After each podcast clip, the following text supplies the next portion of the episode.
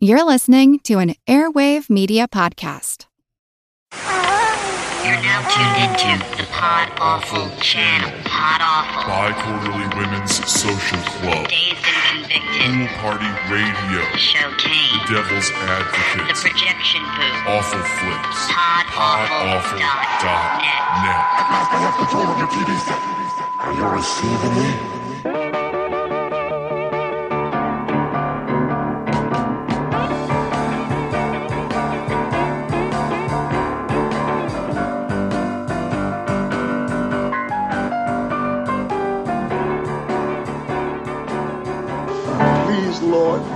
Make it all be a terrific nightmare.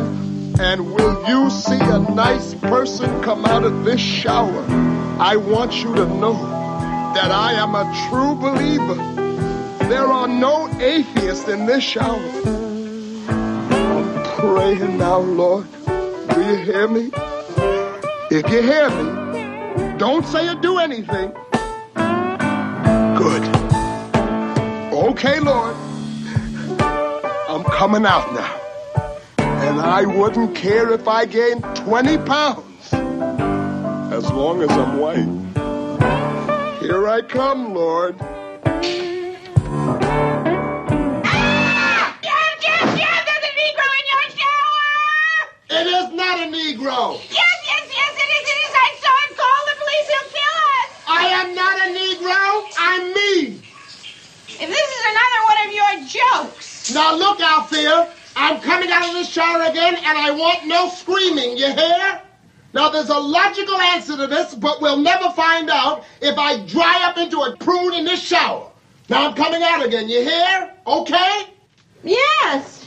Uh, okay. Now hand me a towel.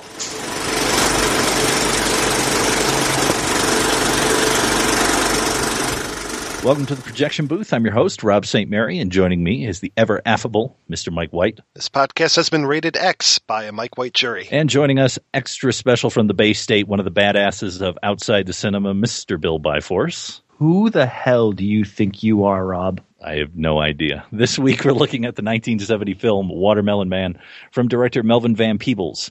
The film centers on a white suburbanite bigoted insurance salesman named Jeff Gerber, played by Godfrey Cambridge, living with his wife and two kids. It's a real Ozzie and Harriet type existence. While Gerber is a racist, he's not burning crosses, but he's kind of a cultural bigot, making jokes on stereotypes of black folks and giving little attention to the news of revolution and riots taking place in the streets at the time.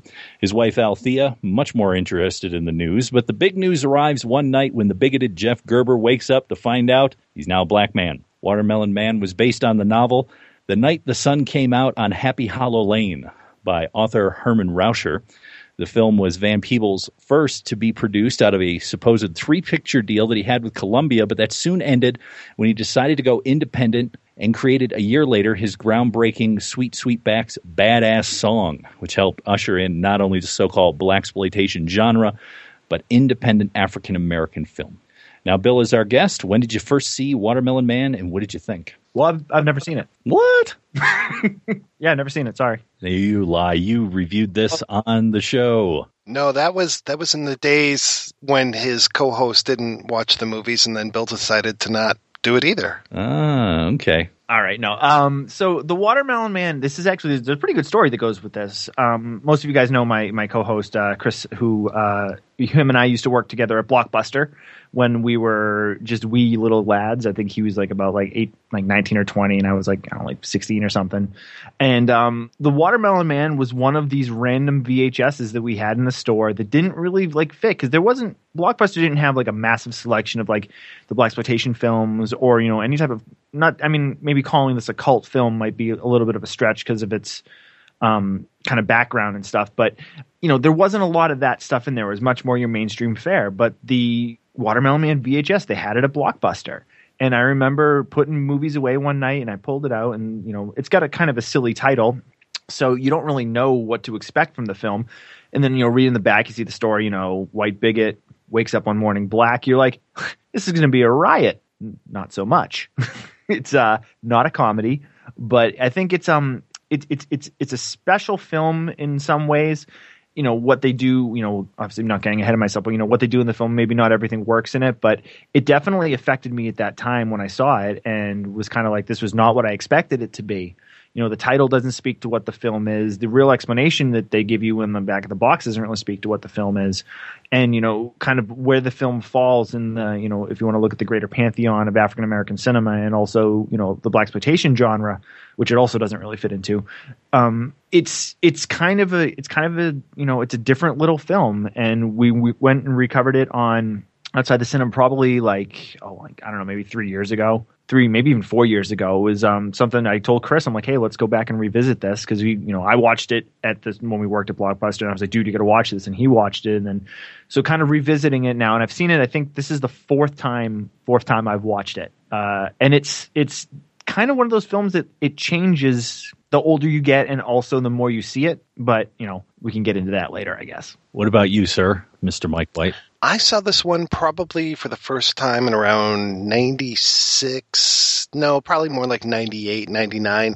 Had it on VHS, bought it forever ago, and it was one of these that I never watched. And then I was researching um, some stuff to do with Paul Williams and found out that he was in The Watermelon Man. And I said, well, hey, I got to watch The Watermelon Man and see Paul Williams. And I would not recommend watching The Watermelon Man if you're just looking for Paul Williams films because he is in there for about 10, 15 seconds at the most. Uh, but at the same time, I had wanted to watch this one for a long time.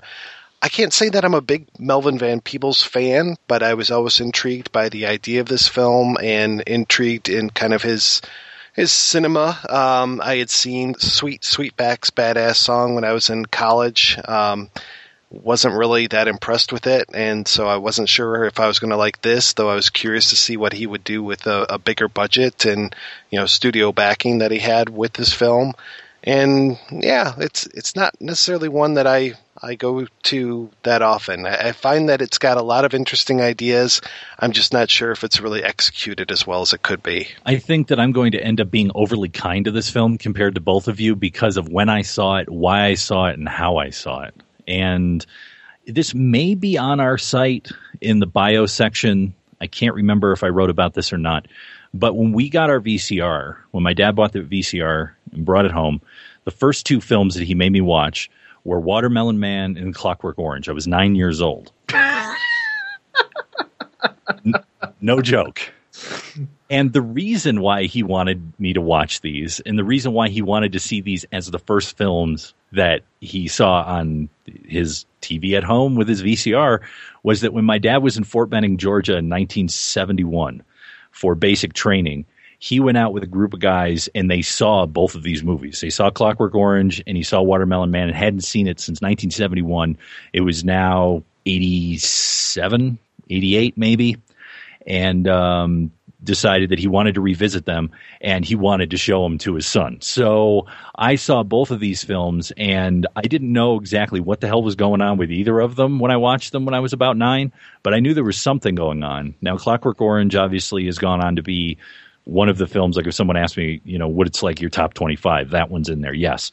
This one too is kind of close, and I think it has a lot to do with the fact that my dad shared it with me. I saw it when I was young, and there are things in it that remind me of not only um, people that I grew up with, but the community in which I grew up in. So there are certain things in this film, even though it was 1970 when it came out, 70, 71, um, they were still alive and well in Metro Detroit circa the 1990s when I was in high school. Just the attitudes and the various, you know, even some of the wording that came out of people's mouths, and um, and and I think that's why I ended up relating to it uh, as well as I did. And um, I still consider it a, a great film. I, I, think it's flawed, you know, um, but there are certain aspects of it that I really like, uh, really like, and there's certain parts of the story of the creation of the film that are um, just phenomenal to me. That here was a guy who basically pulled one over on the studio, and and you got to respect that. I just can't believe Clockwork Orange. That made you watch it when you were nine. Not even like you were like, yeah, I want to watch Clockwork Orange. You were like, all right, yeah, let's watch like Superman or Star Wars. And he's like, yo, we're gonna watch The Watermelon Man, and we're gonna watch Clockwork Orange, and you're gonna like it. it's true. It's true. Yeah, and and that I, sounds awesome and awful all at the same time. It, it is. I, I think it explains uh, various aspects of me and my love of film. Oh, it and- explains a lot more than just your love of film. yeah, so it's. Uh, I got to thank my dad for that one. So do you want to run it down the the plot a little bit here? Yeah, so let's run down the plot. The plot is, uh, as I was talking in the beginning, Jeff Gerber, insurance salesman, living the Ozzie and Harriet life in the suburbs with his two kids. One of which actually played by a very young Erin Moran, who is, um, you know, your big Happy Days fan over there, Mr. Mike White. That is true. Joanie, she's here. It's before she falls in love with Chachi. That's right. Hey, happy days. and um, he's not interested in what's going on in the news. He's, you know, basically his boss calls him a smartass. He's always making jokes. Um, every day works out, races the bus, always has some cute remark to say to the black bus driver, played by D'Urville Martin, and we'll get more into that in a bit. And works in insurance, basically just living the quote unquote American dream until he uh, wakes up one day and he's black. and then how everything going forward from there, he has to kind of figure out can you really, you know, live the same life in a way that you used to? And at the same time, has to come to eventually, I would have to say, eventually comes to some sort of understanding within himself that he has to accept his condition because it isn't going to change. Yeah, the, it, with this film, it feels like it's kind of there's not a whole lot of stuff going on in the film. There's a lot of times when I was watching this where I was like, it feels like it needs more. Like the whole thing with him chasing the bus in the morning or racing the bus, I should say. It's like they do that twice in the film. There's once when he's white and then once when he's black.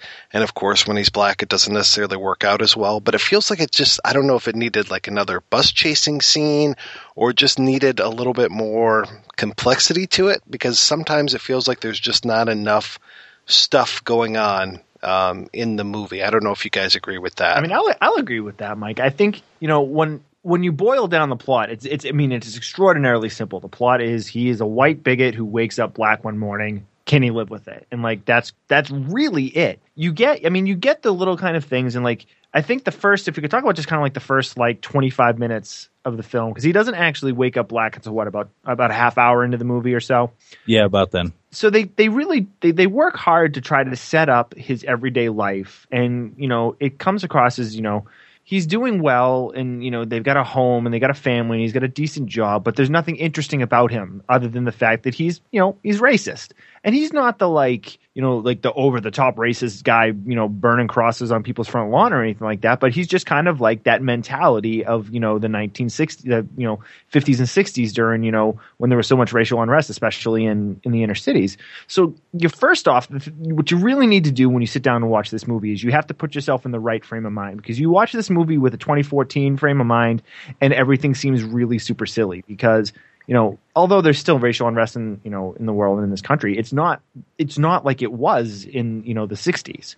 You can't look at it with that you know mindset because it just comes across as like, well, this is ridiculous. Like when he races the bus as the white guy, he's just the annoying guy. And they do a very good job of making him the annoying guy because he, you know, he gets under your skin very quickly. oh yeah, he is the biggest asshole Oh, yeah. in the And world. it's not doing anything like outrightly bad. You're not like, oh fuck this guy. He's like doing blah blah blah. It's just he's just that annoying guy. But then when he you know he chases the bus as the black guy, and it's the first time he's really left the house since he's since he woke up um, woke up colored. Is that racist to say colored?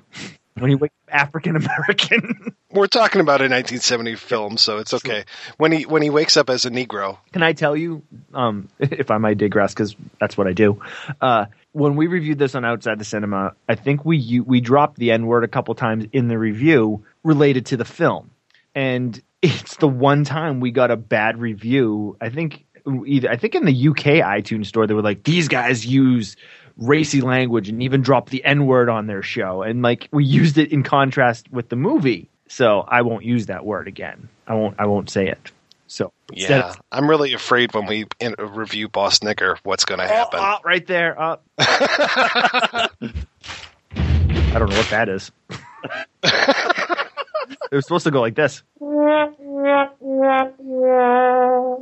Anyway, but yeah, so you have to put yourself into the mentality, if I can read myself back in. You know how you uh, do you guys have any idea how difficult it is for me when I come on with you guys to like work my way into the projection booth pantheon and not just step all over everything you're saying? It's okay. Well, we appreciate your candor. yes, that's what it is, candor.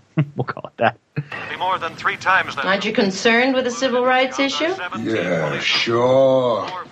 Most people are just crazy. They think that at any moment a Negro is going to hit them over the head with a watermelon and steal their high school Dampening ring. the ardor of the rioters. I think white people have to show greater interest in understanding how else. Look, Althea, Your bus will be coming by soon. I'd like to give him a head start.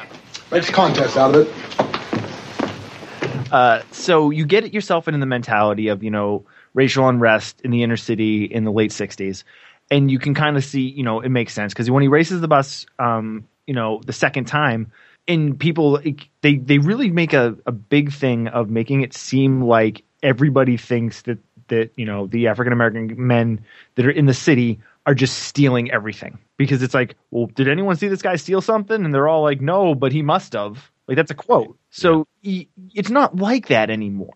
So it's I, I find myself the more I've seen this movie, and you know the more time that's gone on, I find it it becomes less effective in this in what they're trying to give you because like Mike like you said they don't give you anything else. it's definitely of its era and the the character like i said the only equivalent to that kind of character that you would have and it would be a few years later and be on tv is like archie bunker kind of character.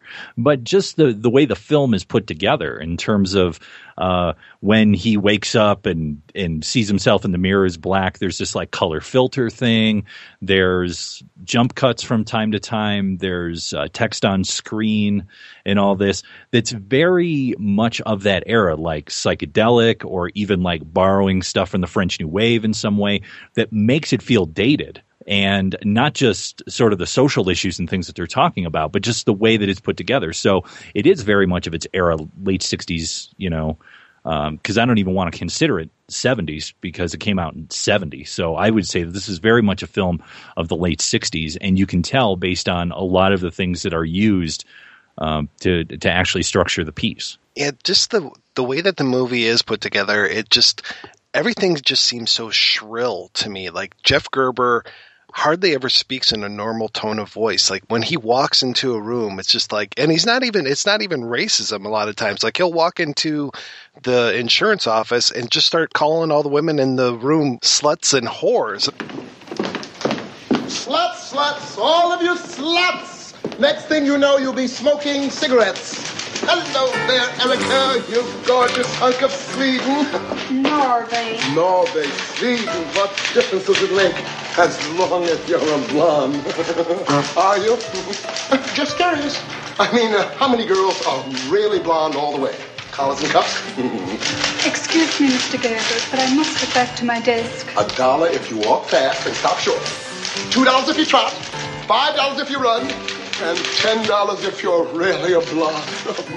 And it's like, what the hell, man? This guy has no filter whatsoever. And then going in and insulting his boss and talking about how he's got bad breath. Gerber, I am not going to mince words. You have turned in a very disappointing month. well, I must say I agree with you, but considering the time of year, Look, I'm just pointing out it's a subproductive month. I'm not asking why. it's income tax time, and though people die, they seldom buy. Gerber, look, I may as well come right out and say this. It's time somebody told you. I got bad breath. Bad breath. You got something much worse than that. Offensive perspiration, midriff bulge, uh, dingy dentures, Asiatic crud. There, that's exactly that kind of a remark. You, Gerber, are a smartass. A number one king-size smartass. Does this guy ever turn off? I mean, it, he's such an unpleasant character.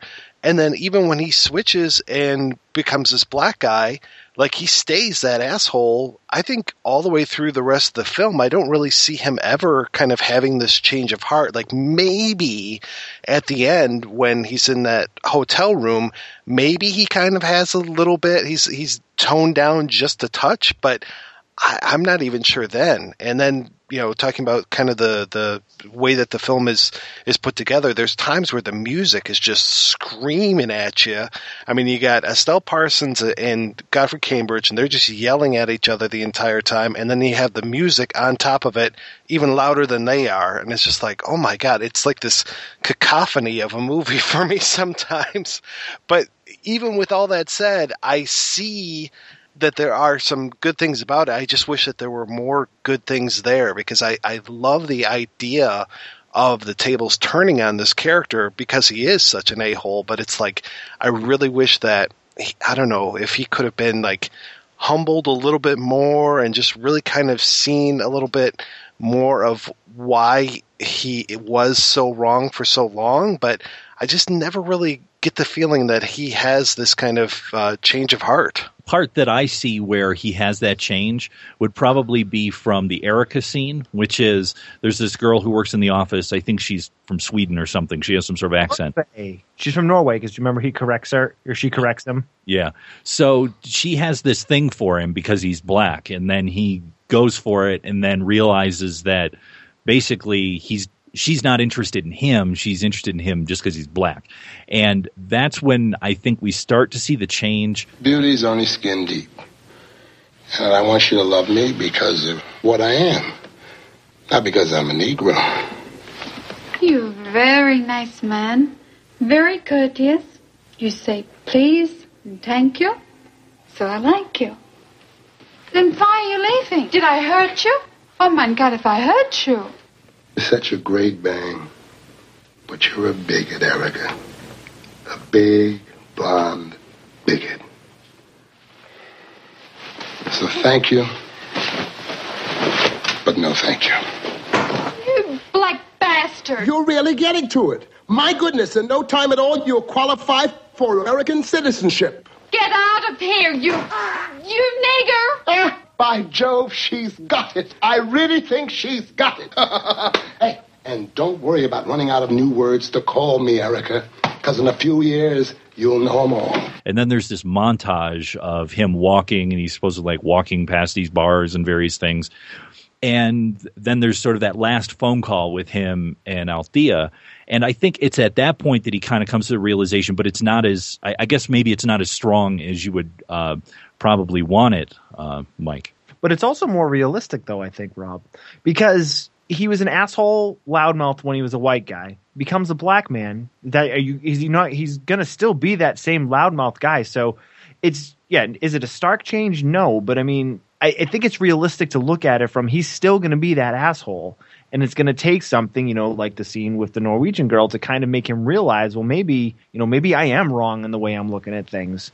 So I mean, it doesn't work perfectly, but I really feel that like I would I would find it less believable if it was like all of a sudden this like light bulb like oh i have to be a different person now because that's no one's saying that you know all of the black guys in the film are all good guys because obviously you know just like there's you know loudmouth white guys there's loudmouth black guys you know there's it's it's I, I find it more believable that way The other thing that I also uh, think in terms of the characterization, everybody being shrill or up or things like that, is that it is very cartoony, and that is often a way that satire is done, is to have these over the top, larger characters and put them into these uh, larger situations in order to come out with with a, a larger point. And I think when we get to the end, and I'm going to tell you, I, should have said this at the front. Spoiler alert: if you haven't seen the film, shut it off now before I end, before I kill it for you. Is to me the ending of the film, which he was supposed to shoot two different versions of. If if you know the story, supposedly he was supposed to wake up a white man again, and everything was just a horrible dream. Well, Melvin had said that had said in interviews that he thought that was terrible, uh, terrible statement, and he wasn't going to do that. And uh, but he didn't tell the studio that, and he shot his ending, which is basically when you get to the end, he's in this sort of self defense class, and basically what you're led to believe is that maybe he's joined the Black Panthers or something. Absolutely. And and, and the whole concept is that basically, if you were knuckled under, you know, it doesn't matter who you are, uh, under what we're dealing with is basically what Melvin was saying that you too would turn into a militant. It's just what will happen. You know, you bred this, and basically pointing it right back at at the culture. And and and I think that that's probably a very uncomfortable statement for 1970 for the mainstream movie going audience of this film. I'm very curious about that ending because I wanted to read the original screenplay for this and I wasn't able to get my hands on it or even the original novel. And what I ended up reading was a novel by Herman Raucher called The Watermelon Man. And I don't know if it was a novelization of his screenplay or a novelization of the movie, but it felt like really it was more of a novelization of the movie. I mean, like so many of the lines were verbatim. You get a little bit more of what's going on for Althea in some of her um, motivations and that kind of stuff. And it does end with this um, militancy at the end. So I'm like, well, I wonder if he went back and changed the novel to match what happened in the film. So I really would have liked to have read that original ending if it existed and saw what it was. I don't know if it was just Melvin saying that or if that's really what it was because sometimes I don't necessarily trust Melvin Van Peebles. The other thing with the political statements in the film, and I didn't realize this until I was just rewatching it recently uh, for the show, is that it not only attacks that that concept of what you were saying, but it, it also to me attacks white liberals in that in the film his wife is always you know she's like don't you care about the civil rights movement? And you know and, and shouldn't you be concerned for this? And i i hope that they get all you know this this very sort of hopeful you know i i hope that they get treated better and all this stuff. But when it actually comes to her home when she has to deal with race in her own home she freaks out and she can't handle it. And so t- to me that is attacking white liberals who would be like, "Oh yeah, well of course you know black folks should be equal and they should get all that stuff, but they should do it over there." is basically um, at the same time there's this level of separation, at, at least in terms of of the attitude, I guess that that Melvin was saying at that time when it came to those who maybe were sympathetic to to their plight, they still didn't want to have to deal with them in their own home in that way. You know what bothers me the most, I think, upon this rewatch, and it didn't, I don't think it really struck me the, the you know the, the first couple times I saw this film, is that nobody really seems all that concerned that he was white and then all of a sudden he was black. It was just like there's no like even the doctor was just like, "Oh, well, I guess it happened." It's like nobody seemed really concerned to be like, "What happened to the real Jeff Gerber? Who are you? What happened?" Like there's no questions. It's just like, "Oh, I guess you're a black guy now." Yeah, I guess that kind of just goes to, you know, you have to accept it for the satire kind of thing, which is kind of tough, you know, when we're used to seeing, you know, it, at least some sort of some sort of explanation or something or I I don't even know what it was, but even in a lot of satires you kind of get some sort of you know, flimsy at least excuse. And this one, it's like, well, could have been the sun lamp or the uh, health juice drink that he drinks down at the, the bar or whatever when he goes in every morning. It could have been his, um, you know, the, the excessive amounts of uh, soy sauce that he either puts on his skin or he drinks. But yeah, it's just kind of weird that they don't necessarily go into it. And I guess we're just really supposed to accept that. I mean, I wish there was even just like a scene where like he wrongs somebody, like or like a gypsy curse. or like a not even like a curse, or just like you know, well, maybe someday you're gonna wake up black and see, and you maybe you, you'll see how you like it. And like, there's nothing though; it just happens. Like, there's that weird scene where he goes to sleep, and then there's like they project the like flames on the wall, and then and that's it. Yeah, I would have liked Mantan Moreland to just be like, okay, you you you try it out sometime, Mister Gerber. I would like seeing Scatman Carruthers roll in there and be like, "I'll listen here. I'm start walking in my shoes." The, the thing that's funny to me is the first appearance of black skin in the film is Godfrey Cambridge's ass. That's the I mean, what? that's the first shot you get of when he turns black is him bending over and going to sit on the toilet. So so Melvin's first shot of black skin when he turns into a black man is black man's ass. I mean, I do appreciate that this was a Columbia motion picture, one of the, the major studios at the day, and that he could get away with this kind of. It really is kind of a subversive film that's going out there. And we know that, you know, late 60s, early 70s were really this experimental time for a lot of the movie studios. And I want to say it was Columbia that had that whole deal where they were doing Privilege by Peter Watkins and all these other really kind of cutting edge films back in the in the late 60s. But it's just, you know, really kind of hats off to them. I would say that this is much more of a successful experiment than something like a Myra Breckinridge, you know, that we talked about a few months ago on the show. Yeah, that was by Fox, but I think that this this film I don't believe would have been produced if it wasn't for Easy Rider the year before because I think Easy Rider showed Columbia that they could do something that was you know, not quote unquote traditional, and they could take a chance that it would do well for them. And I, and my understanding was is that Melvin had this film he had done in France. It did well at the San Francisco uh, Film Festival two years before, and they signed him up to do this film, and they signed him to a three picture deal. And this one, he just said, "I can't, I can't do that ending, but I can't tell them that I can't do that ending." So um, I'm basically going to lie to them to do the film I want to do, which I think is is is a great story. And um, and then he just decides to go off and do Sweetback, and they basically said, "Well, you did a film on your own without us, and you did all this stuff, so forget it." And tore up his three picture deal. And he basically never made another film that had any sort of impact uh, outside of those basically twin towers of his career, being Watermelon Man and um, Sweet Sweetback, 70 71. And then ever since then, I mean, he did a bunch of other things, but in terms of actual film, film, there there wasn't anything that he's directed since that, that had the impact or got the attention. Yeah. And really, Watermelon Man's kind of become a footnote a little bit. You know, it's, it seems so focused on Sweetback. It's like even watching that um, How to wa- Eat Your Watermelon in White Company. It was just like, okay, and then he did Watermelon Man, phew, and then, you know, like right into Sweetback. They just kind of brush over it a lot. I haven't seen um, Baadasssss to see how much of a part Watermelon Man plays in that. I mean, it's kind of there just as a springboard, it seems like, but they really get past it quickly and go into. Yeah, um, Sweet Sweetback is kind of the, that's that's the one that everyone looks at as the first real blaxploitation film.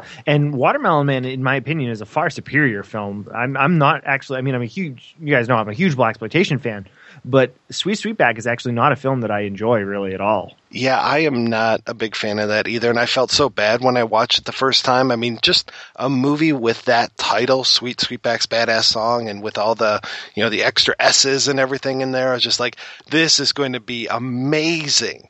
And then probably about maybe halfway into it, like there's a part where they're they're chasing Sweetback, which I know is amazing for me to say that because it's not like that entire fucking movie is a chase scene. Um, and he's on top of a van at one point. Like everybody's just like, "Where'd he go? Where'd he go?" And then he's on a van, and they start playing that song again, and it was just like the entire audience just groaned. It was like, "Please, can we please just end this movie now?" I think that that movie, much like Watermelon Man, Sweetback is very much of its era, and it was speaking to a certain audience. The thing that's funny about it was in 71 when it was released, it was only in two theaters, and the one theater that it really caught on on was in Detroit. It was Detroit that put that movie on the map and helped to make its money and, and everything like that. And I think that when you look at Sweetback against 67, which we always talk about as Detroiters as, you know, the riot and, you know, the, it was the biggest riot in American history since the draft riots uh, during the Civil War. And when you put that against Sweetback, is here's a guy who fights the cops and wins, you can understand why it did so well in the black community in Detroit in 1971. It just, in, in terms of it being a film that you want to go back and watch again, I, I don't know. You know, it it didn't do it for me. I saw it once, maybe twice over you know my lifetime, and and that may be about it for me. I understand the impact of it, like we've talked about before on the show with certain movies that when they were in their era, the impact they had and the lasting reputation that went from it but not necessarily the film itself. The film itself is kind of eh, but in terms of what that film did for people, in terms of how it connected with people, how it influenced other people to go out and make their own movies, that's where the value of that is. I will not disagree. The thing that's funny about Watermelon Man when we talk about the production of it is that, you know, Godfrey Cambridge is in whiteface in the first you know, as you're saying, half hour of the film or something like that. But the studio actually at the time, when it was considering supposedly this original ending, which Mike, you haven't been able to track down the original script, um, wanted a white actor to play the role and then do it in blackface. And to me, just that idea, even by 1969, 1970, uh, would have, I think, been horrifying. It would have been Soul Man all over again. I think it would have been worse than Soul Man because Soul Man doesn't even people look at that and like it's like yeah okay Soul Man whatever. Yeah, no, I have no problems with Soul Man, but it, yeah, I can't imagine. Like they were talking um, Alan Arkin or Jack Lemmon in blackface. Oh my god, that just just the sound of it is just embarrassing. Oh, it's terrible. Yeah. I think it would have been awesome. Especially if they would have affected like a black scent kind of thing and been like, "Hello there." Oh. Could you imagine Jack Lemmon trying to talk like jive? Even Jack Lemmon, 1970, trying to talk jive would have been a freaking riot. It would have been like Gene Wilder from uh, Silver Yeah, Streak. you know? exactly. Only, only even whiter. Yes. Oh, th- you, you know, and we talk about the ending that you know he was supposed to shoot both both ways, and then he didn't. He only did the one, and it was too late for them to go back and and do all that stuff. I mean, just pulling that off is is quite good. But there's other things that I really like in the film, and and I agree with you, Bill, that you have to have a certain understanding of that era. You have to have a certain understanding, maybe even of film history, in order to really appreciate this one. And I know we'll be talking a little bit more about um, Mantan Moreland on our Bamboozled episode because he plays so prominently in the background in that. But in here is Joe the waiter. I think this is one of his last film roles before he died because he died in the early 70s. And Mantan Moreland, for those who don't know, he was a, a popular actor in the 30s and 40s and was basically given, for lack of a better term, coon roles, where he played stupid, ignorant, you know, really rambunctious uh, black characters, with really bulging eyes and everything. And if you see Bamboozled, there's a whole thing about Mantan in there. But in here, it's almost I, what I really love about Watermelon Man is that I think Melvin gives Mantan Moreland a chance to basically um, talk back in some way to old stereotype that he had to play. Because the first time we see him in the diner, he's playing that sort of step and fetch it character. Morning, Mr. Gerber. Ah, morning, Joe. How goes it? Oh, okay. Any rioting in the neighborhood last night? Uh, I don't see any broken windows. Uh, what's the matter? This place ain't good enough to, to loot?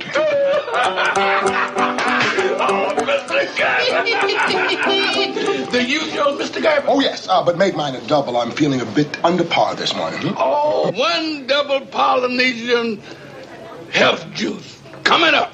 But when Jeff Gerber comes in again as a black man and he talks to him just direct, like he would anyone else, as opposed to putting on this, oh, how you doing there today, Mr. Gerber? kind of thing. Look, come on, hurry up with my health drink. I'm late as it is now. Slow your roll, man.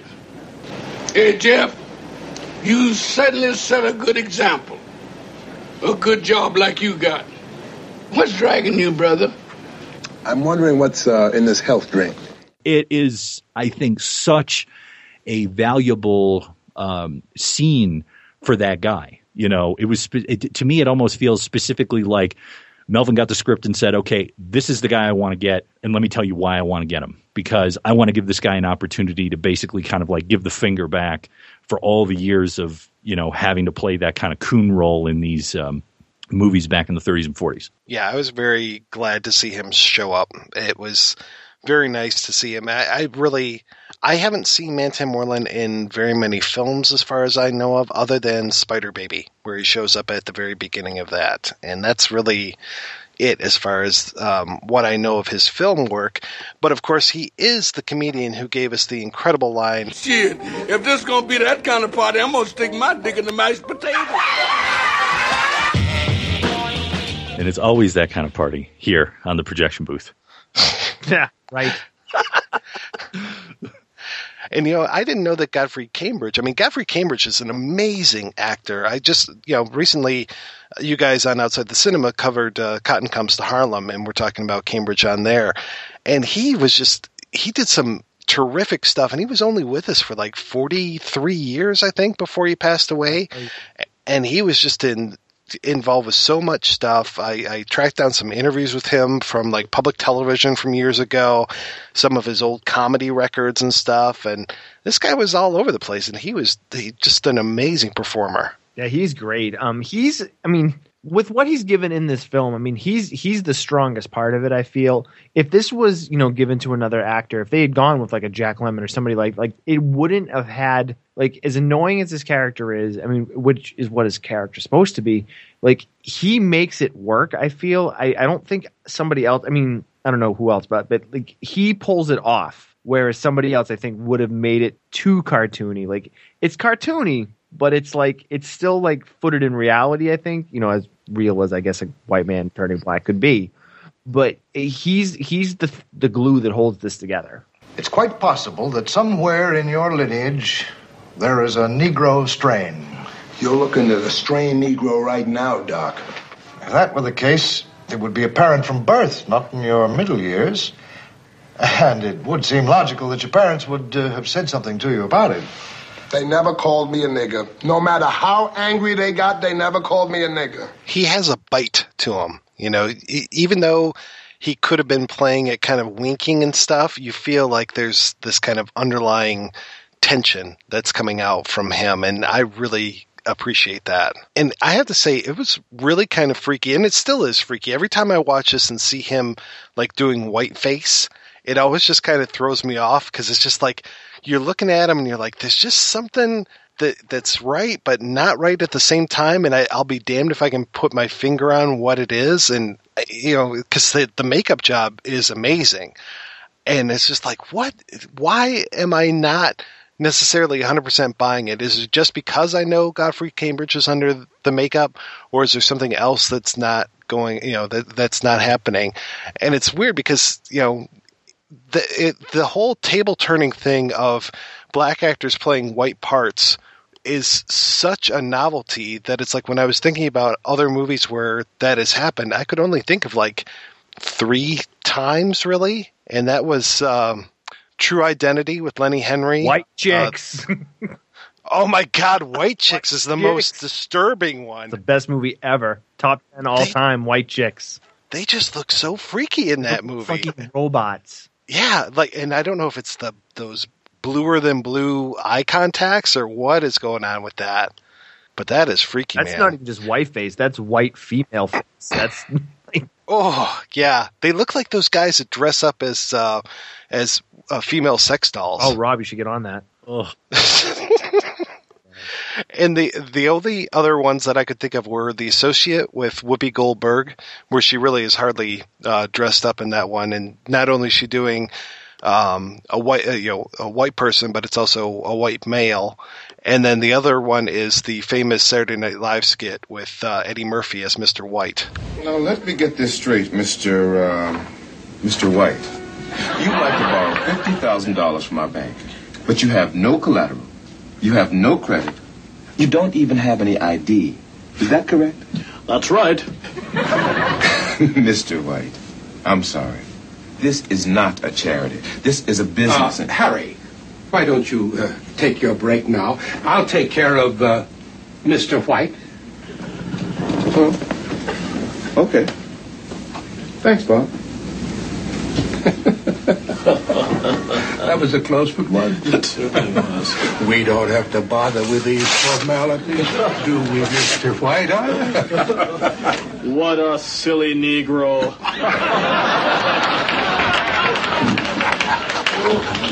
Just take what you want, Mr. White. Pay us back any time. Or don't. We don't care.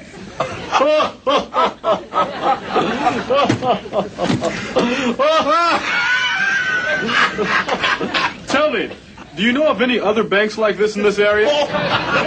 Oh, and- and Chappelle used to do it on Chappelle's show all the time too. Oh, really? I never really watched Chappelle other than um, the uh, oh shit, what's that guy's name? The Wayne Brady skit. Yeah, he did. Um, he did Whiteface. He had two characters, where one of them was a like a news anchor, and then the other one was, um, I think like it was they, they, he was a, the racial draft skit. I think where he did it too, and it's like it looks real weird on him too. It's very off-putting. Yeah, especially when he would be the news anchor. It was usually that was the best sort of version of it, and it was always that uh, overly affected white guy voice too on top of it. With the laugh that always like, I guess really Eddie Murphy's done white guys a few times because now I'm thinking of him in uh, Murphy's done white guys. Coming to America. Coming to America. Yeah. Oh yeah. And I I don't know if he was white in um, Nutty Professor or Norbit or any of those other ones. He was. He had that the the I think it was the Nutty Professor. He played the white German guy, or not the white Jewish guy in the like the barber shop, whatever it was. Well, then you're a putz. The three of you. Three putzes. You should change the name outside from My-T-Sharp to the Three Putzes. Well, I, I remember him playing a white Jewish guy in Coming to America. I don't remember him doing that same one in um, in Nutty Professor, but it has been years. You're missing out on one of the greatest films of all time. Thank you, Mondo. I thought that was Last Action Hero. Oh yeah, that one too. What? All time. Yes. Weird. Fright Night? I was waiting for that. We're going to take a break and play an interview with Estelle Parsons, the actress who played Althea Gerber in Watermelon Man.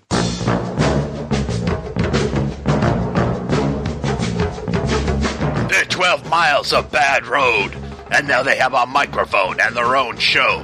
It's the Daily Grindhouse Podcast, the official podcast of DailyGrindhouse.com. Starring G. You tell that bitch who sent you here. How sorry I am I can no longer be her friend. And the man called Perry. I'm the one that killed Monday and whooped Tuesday and put Wednesday in the hospital. All the birds did a tell five did not the birds fare the own Sunday. Reviewing the hits and the hidden from the world of exploitation cinema and beyond. Featuring exclusive cast and crew interviews. Past guests include John Carpenter, Robert Forster, Brian Trenchard Smith, but still no Steve Guttenberg.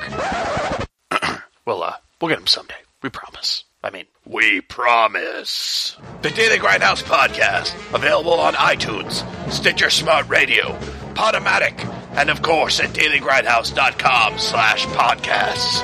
The Daily Grindhouse Podcast. Tough films for the rough crowd.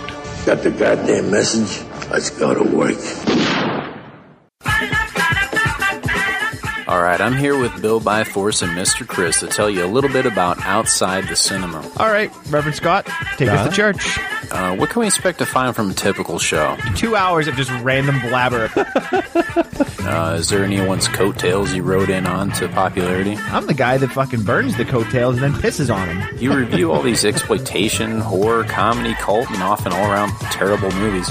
You must have a strong driving force that keeps you going. Ego. And I don't know if I've heard you say that before. Uh, yeah, I've been saying that for a while. Really? I have been saying that for a while. Also, I'm high on smack. Well, it's definitely working for you guys. People are coming out in droves to support you on iTunes. We just the other day got a, a, a one star review on iTunes. Well, that is one. That is one star too many. Let me tell you, the worst fucking piece of shit I've ever heard. This has been great, guys.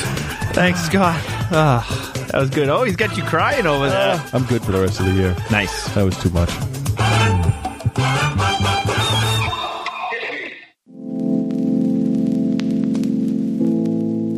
You know, I was looking for a little excitement, but I was worried about privacy. And then I found out about vibrators.com. Vibrators.com has the perfect products for women and men and couples. They have helpful suggestions and information on how to make sure you get something just right for you. Plus, for over a decade, Vibrators.com has never played around with your privacy. While other .coms make their money by selling your information, Vibrators.com never has and never will. And when you use the special code BOOTH, that's B-O-O-T-H, at checkout, you'll receive free priority shipping on any order. That's vibrators.com. Get a little excitement in your life.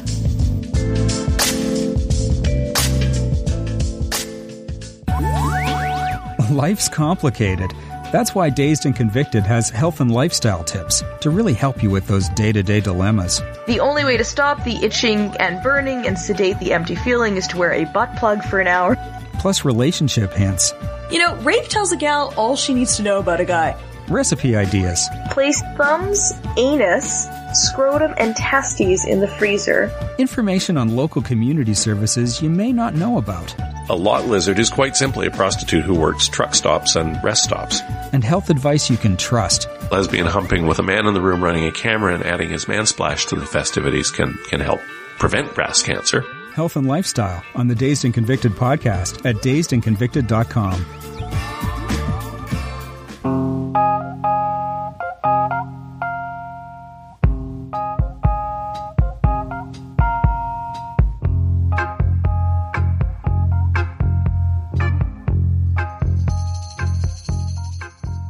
How are you? I'm okay. How are you? Good. Thank you so much for taking the time. It was great contacting you Happy to do it. Yeah.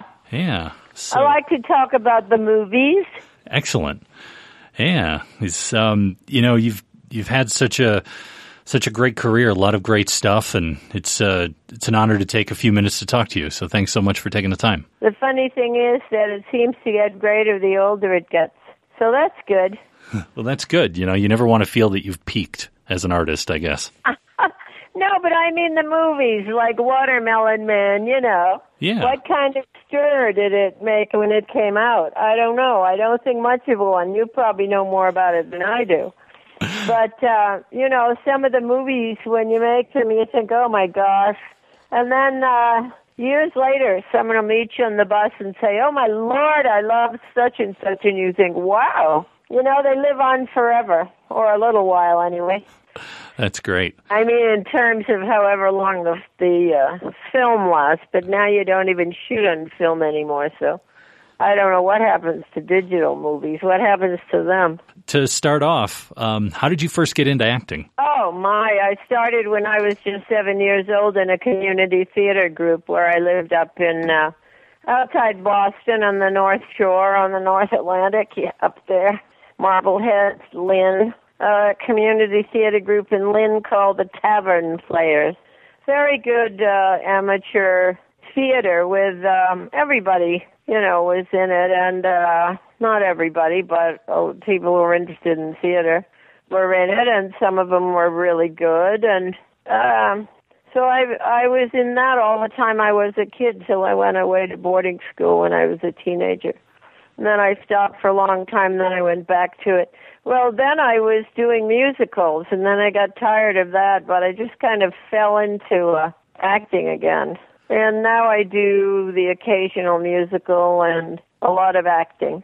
In those early years for you, what was the struggle like in order to, uh, you know, get parts and get seen? Oh, I don't know. You just find out what's going on, and if you think it's anything that might suit you, you whack on the doors and or find out who you know that and you could do it or you get into auditions you know because i worked in uh there was a very lively summer stock uh uh circuit in the uh oh forties.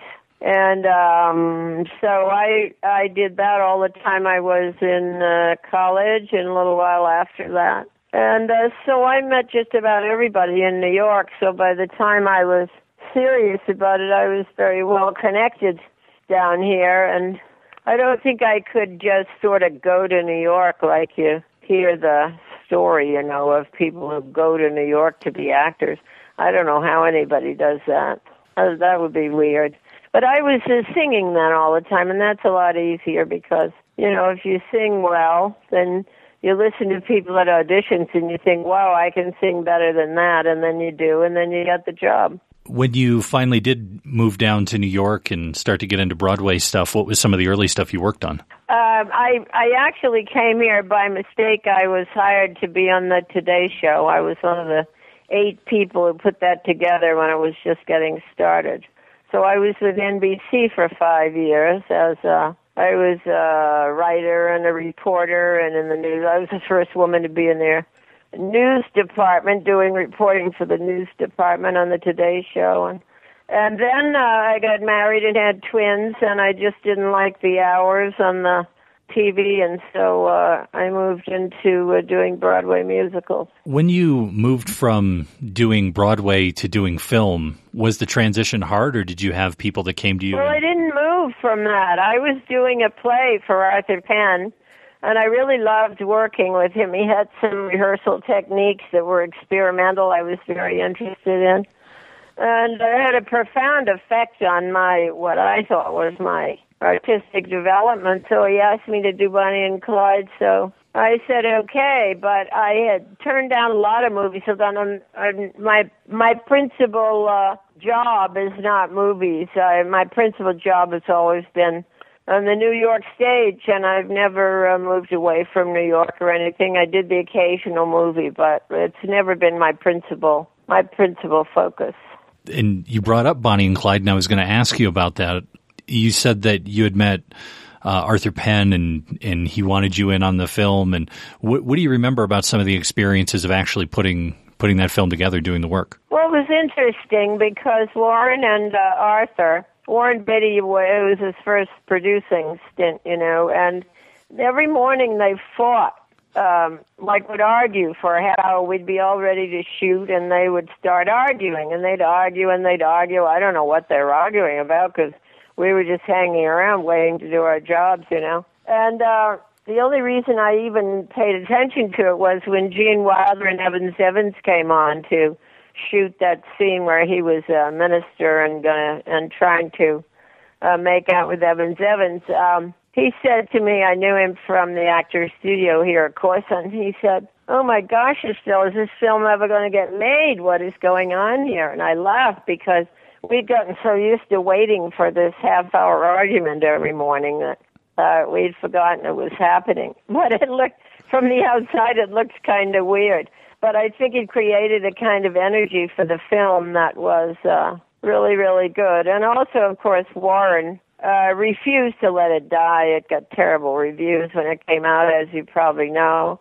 And uh, he was just determined that wasn't going to happen. And I think Joe Morgenstern, uh, after a bad review, turned around and said, "Whoops, I was mistaken about that film." So then Warren just took it and ran with it when he got the good review. And he was a very hands-on guy, which I don't think is uh, typical in movies. You know, people sort of churn them out. If they have a bad one, they quickly move on. But Warren wasn't about to do that. It was such a movie in terms of the cast and all the people that went on to do the various things that they've done and have the impact that they did. And and you played opposite Gene Hackman, and this was one of his early roles. And what do you remember about working with him? Oh, I knew him before we worked together on the stage. We were friends and colleagues in New York. And uh, Arthur wanted uh, another guy for that role, and that we both knew a guy from the studio, and he wasn't available. And Dusty Hoffman and Gene and I were doing a play up at the Berkshire Drama Festival, and I said to Arthur, "Why don't you take a look at Gene Hackman for that part?" Because I really loved working with him. We really worked together very, very well. We had the same kind of rhythms. You know, it's really tough when, well, actors together because actors have different ways of doing things. You know, so a lot of times your fantasy of what a sort of scene or play is going to be uh, doesn't turn out to be that way because the other actor's got a different idea about it. But Gene and I seemed to have the same rhythms, and we had a very good time working together. So that was good. But he wanted to be a movie star, and I just kept saying to him, "Why do you want to do that? Why do you want to do that? Movies are director's medium. You want to get back on the stage." But he didn't want to get back on the stage. he wanted to be in the movies. You said that when Bonnie and Clyde came out, it, it got bad notice, but you obviously got good notice and took away an Oscar. Oh, I don't. I don't know. I don't know about that. I don't even remember remember all that. But uh, the the movie was just, you know, I think Bosley Crowther lost his job at the New York Times because his review was uh, so bad, and uh, it didn't turn to be ac- turn out to be accurate. So I think he actually lost his uh, job as critic there because of it. I don't know. I don't. I don't. I. I don't really remember about it. I hardly ever get bad reviews at anything. So, um, but you know, I don't remember really what the personal reviews were. I, I'm not sure there were any. They were all about the violence, weren't they? Yeah, majority. I mean, it was quite shocking for people at the time with the ending. It was the time, yeah.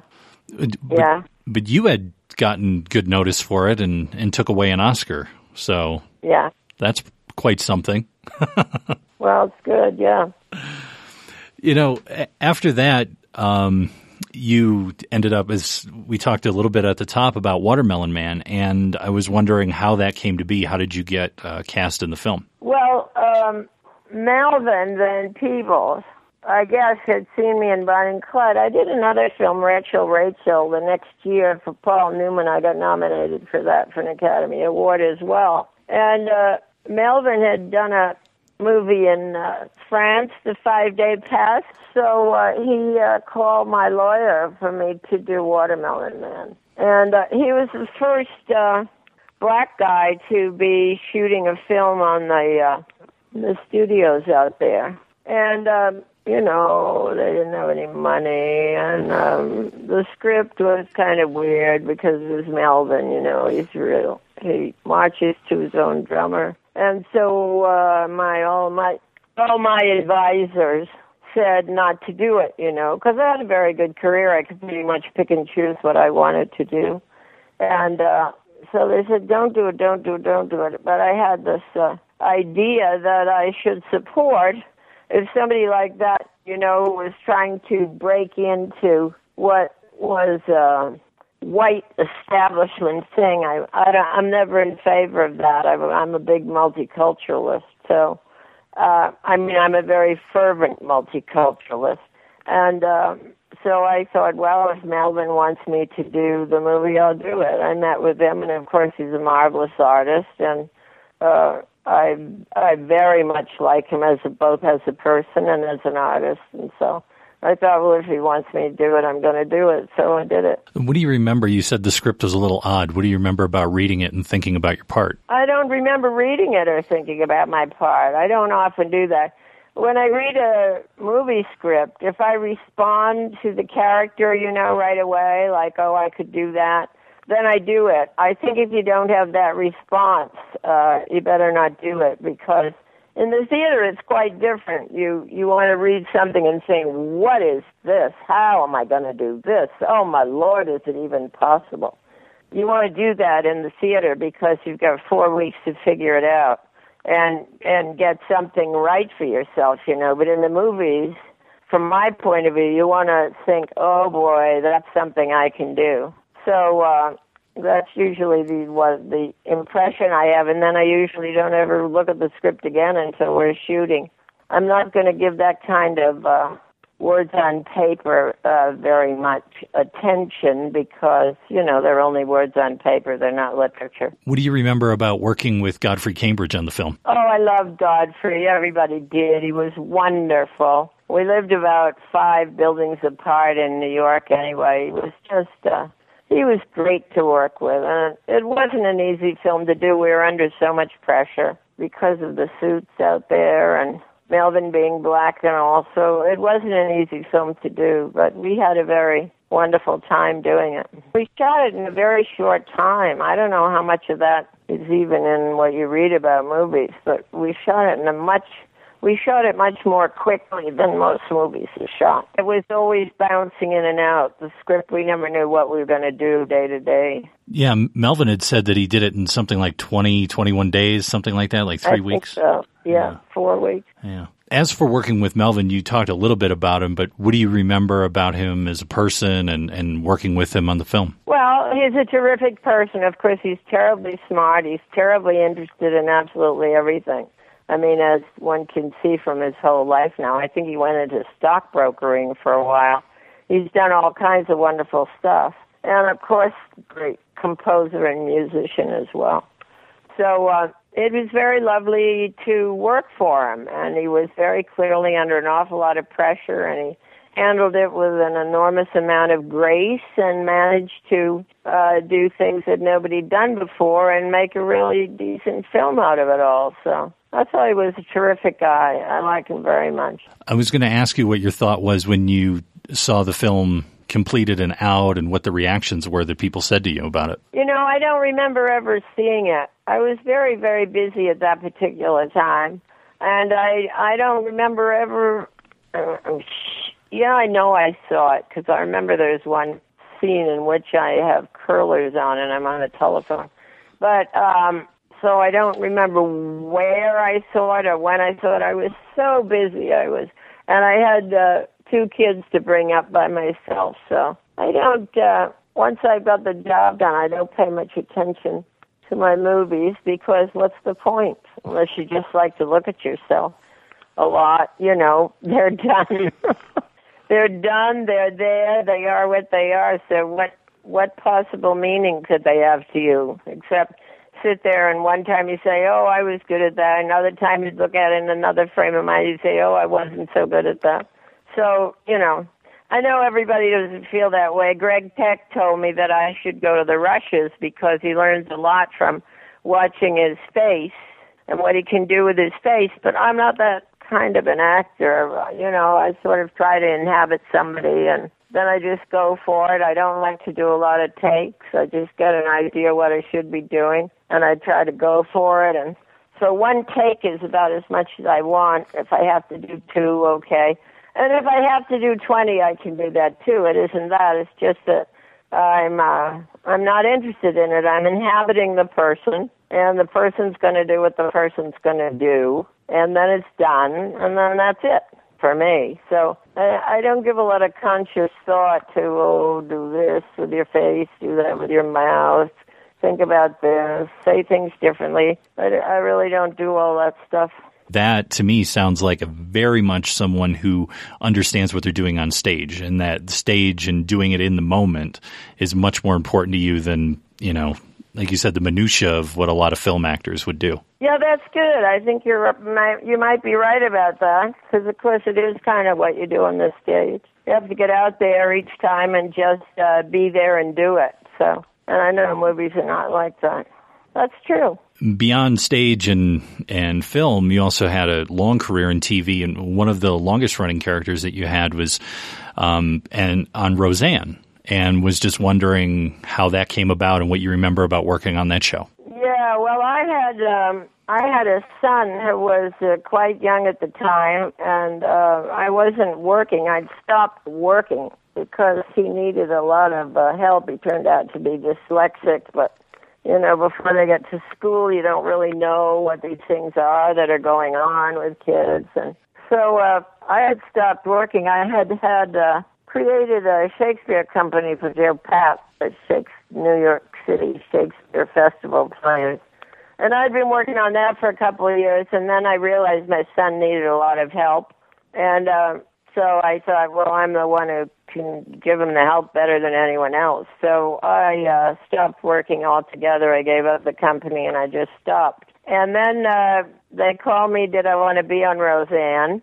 And so I went out just to do it once because I could go just, you know, for a week. They do a show a week. So I could go Sunday night and be back like sat by Saturday, during which time my husband would have to you know, bond with his son, which, you know, busy people, men don't always do, particularly if they're high powered lawyers in New York.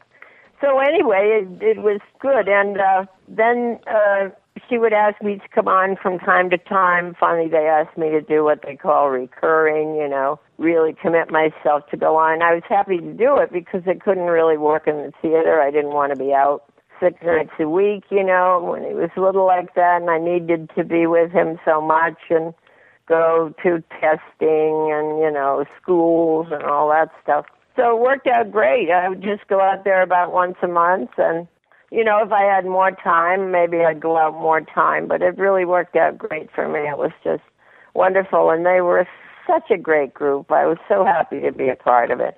And she was so appreciative of people who had uh, comedic gifts, which I have a really nice one, and she just thought I was one of the funniest things she'd ever seen. So it was great. It was really great. And if I said, "Yeah, I can't come this week," she'd say, "Okay, well, when can you come?"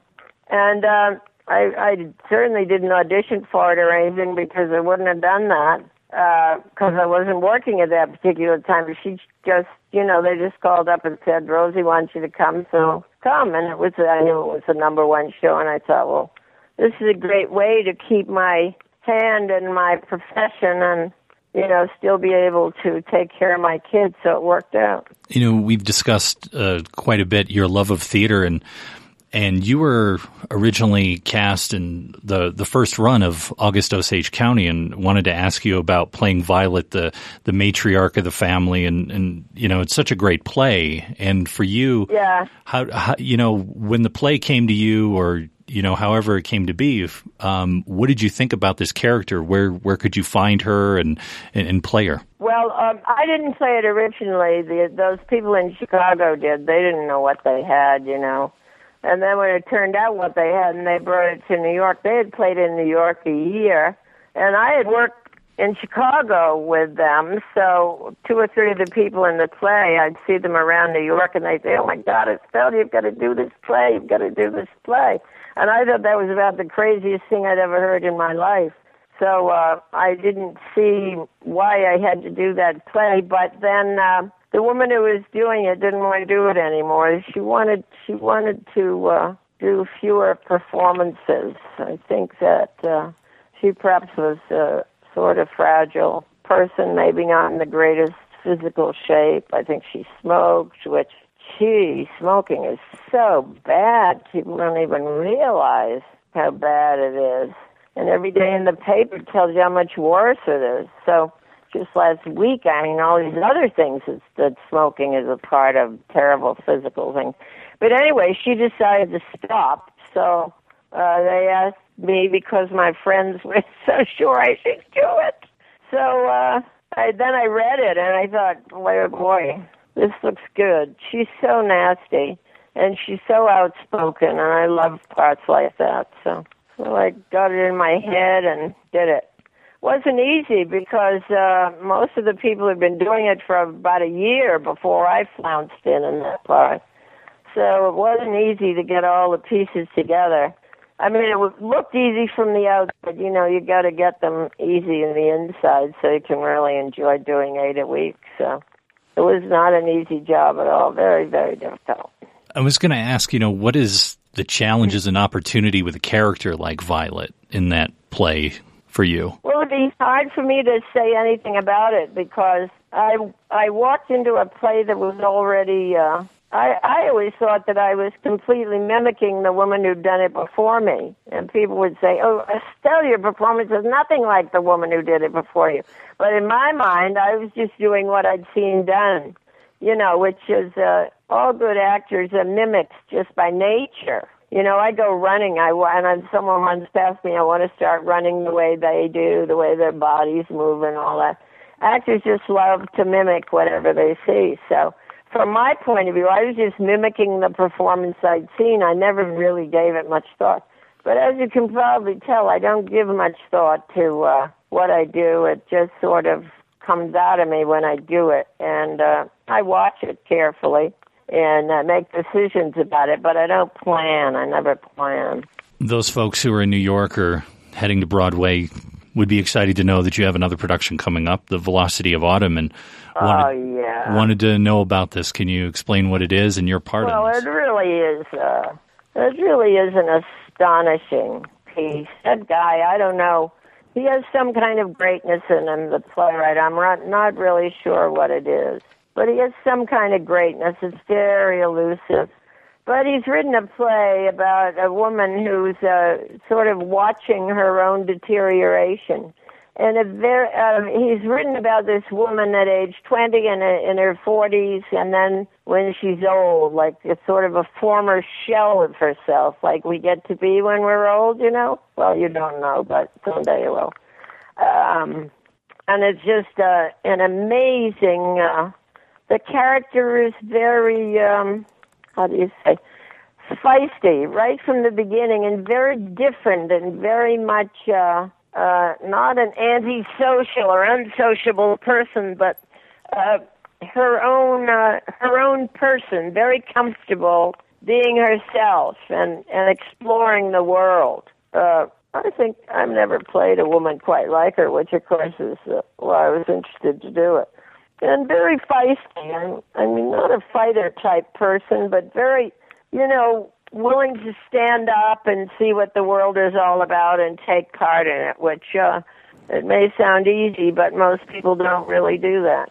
So it's an astonishing play about this woman watching her own deterioration and wondering what she's going to do about it. But she has a son who was her favorite son who ran away from home and never came back and never came back for his father's funeral, which seems to be the uh, the uh, thing that you expect a person to come back for. You know, a sibling's funeral or a parent's funeral, and this kid never came back even for that. It's really, I don't really understand what that kind of person is all about. Unfortunately, I don't have to play it.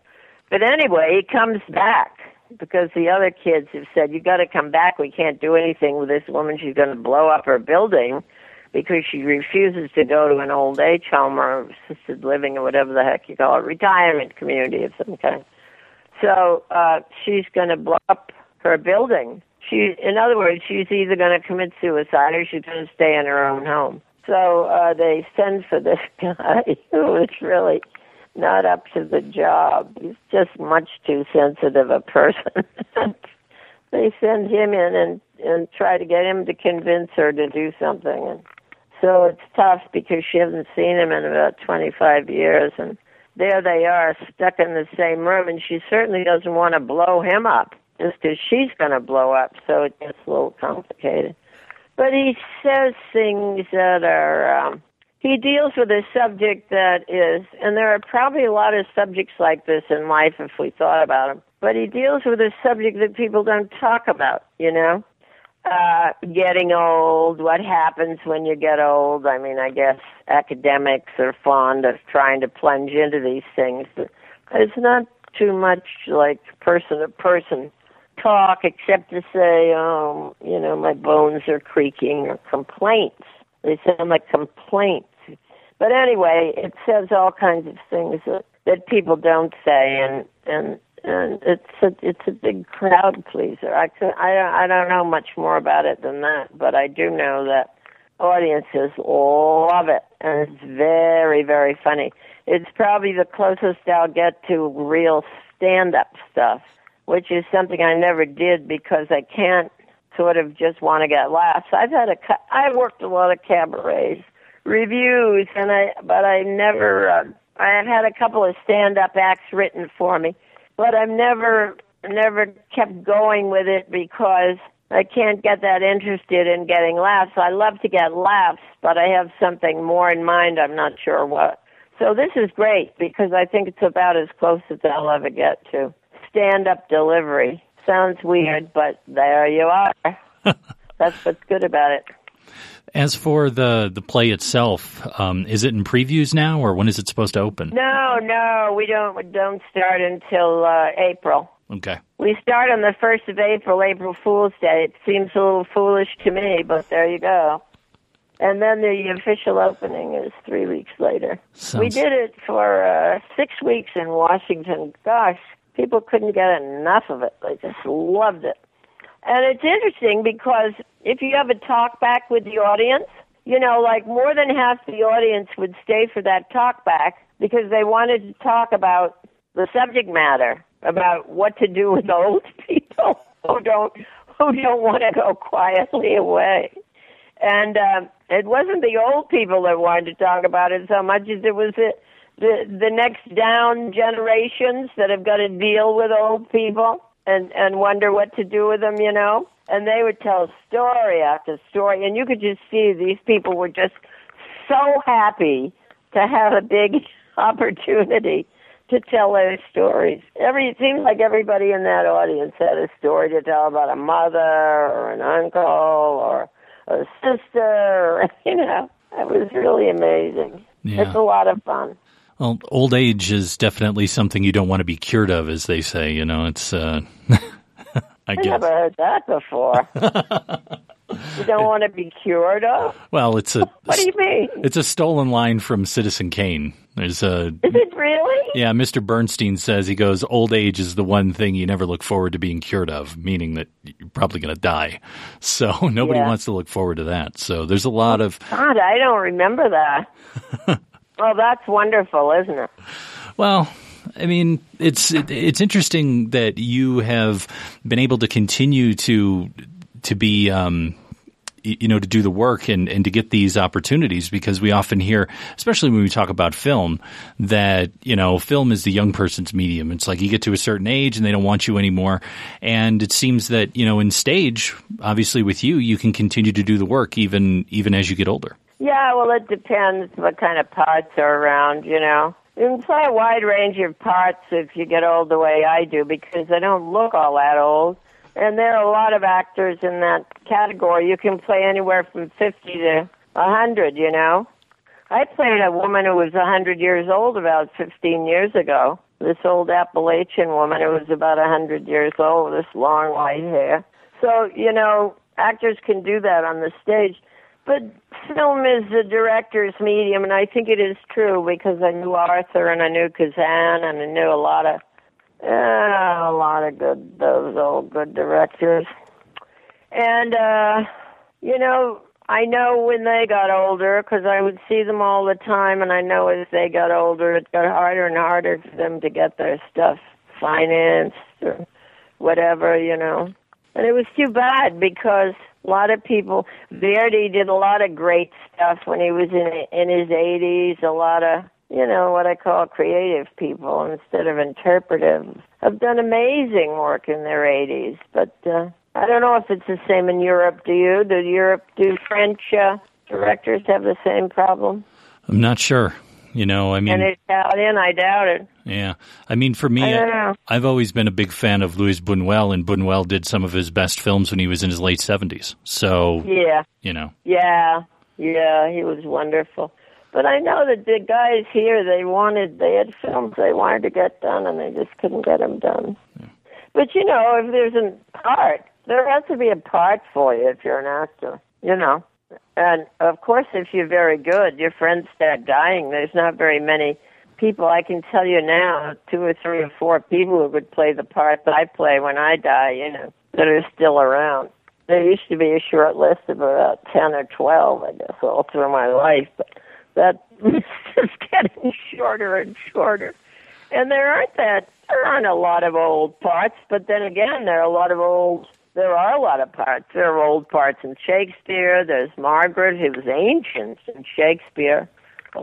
Old ladies in Shakespeare. Old ladies in quite a lot of stuff. I've just been uh, lucky to have found these interesting things. I don't care too much to work just for the sake of work. I I like to find challenging roles. Otherwise, you know, I direct things and put groups together and work on things. And I'm working on a female King Lear now. Last couple of years, just for fun, you know. Yeah. Sounds good. Well, thank you so much for taking the time. Well, I'm happy to do it. What is this for? Uh, we have a film show. It's called The Projection Booth, and each week Oh, we it's a radio show. Yeah, and each week we pick a, a different film, and in February, one of the films we're doing is uh, Watermelon Man. So it was so great to uh, talk to you about all that. Oh, good, good. I hope more people see that. I think it was a good idea, that film. I, I think it actually has more weight uh, years later than maybe it did when it came out. People didn't know how to yeah, react to it. Yeah, that's what I was saying to you, that I think that is true.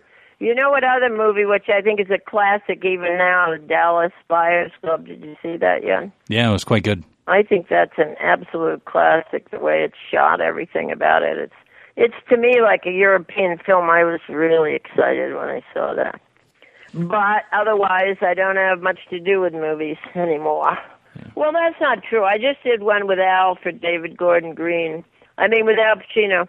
With for David Gordon Green, you know who he is? Yes, yeah. He's got his group down in Austin. I just did that.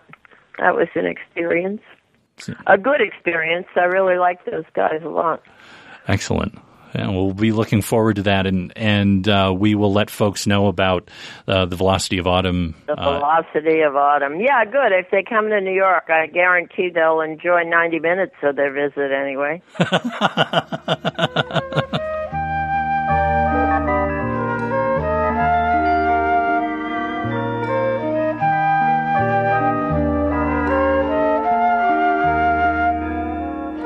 Thanks to Ms. Parsons for coming on the show. You can learn more about her latest work on Broadway coming this spring over at our website, projection-booth.com.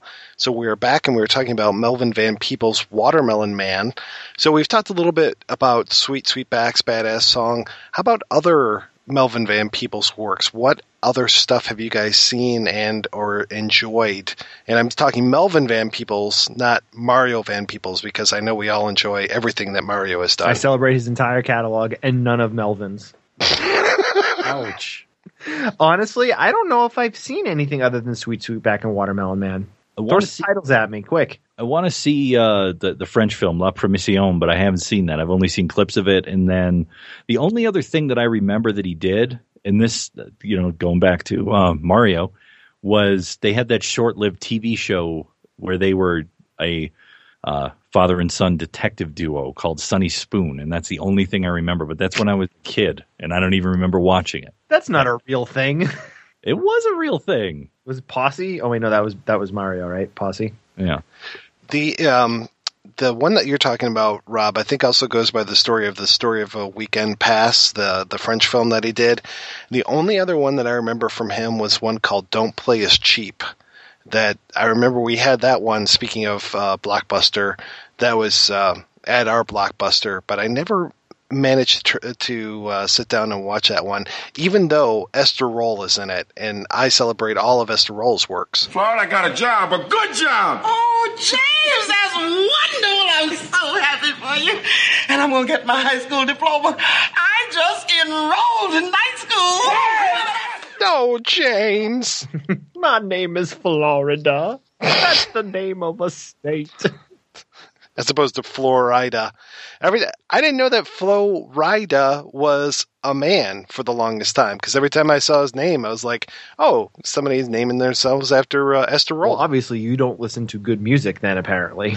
No, I did not listen to the uh, the best, the 2012 best albums, or whenever he was around. He's still around. He if there's a step up movie coming out, Flo Rida is going to have a song on it. All right. Let me ask you guys something. It, with Watermelon, Watermelon Man gets thrown into the blaxploitation genre most mostly just because I think of association and timing of release. You know, do you guys feel that it deserves to be mentioned in you know kind of like the blaxploitation talk in history because it's not a blaxploitation film in you know per se you know to like a like kind of going back to when you talk about the, the frame of mind to watch and like if you sit down to watch a blaxploitation movie and you put on the Watermelon Man you're going to be pretty bummed out because you're not going to get like Three the Hard Way or like Bucktown or like one of those like over the top stereotypical like action fests. But do you guys feel that it deserves to be brought up in the conversation of the history of it? It's funny that you bring that up because I was watching Hit today, the Billy Dee Williams film that we're going to be covering next week, and I was watching that going, this really isn't a blaxploitation movie at all, even though it's got Richard Pryor, Billy Dee Williams, and it's you know chock full of action and stuff. They could be white characters for all I care, and it's going to be the exact same movie. So it really didn't fit in that thing. As far as Watermelon Man, I'm not sure. I mean, obviously, you shouldn't have a white guy playing the main role, but I don't know if I necessarily consider it that. And also, it doesn't help that it's kind of funded by a major studio. Sometimes that kind of throws off the mix a little bit too. I the only place that I see this in a mention with exploitation or blaxploitation film is as a footnote related to Melvin Van Peebles. That's it. It has nothing that is even remotely close to the genre that would develop in in the years following because as you're saying there's no action. There's no no stereotypical characters. You know he's not a cop. He's not a pimp. He's not a drug dealer. He's none of those things. He's not a musician or something.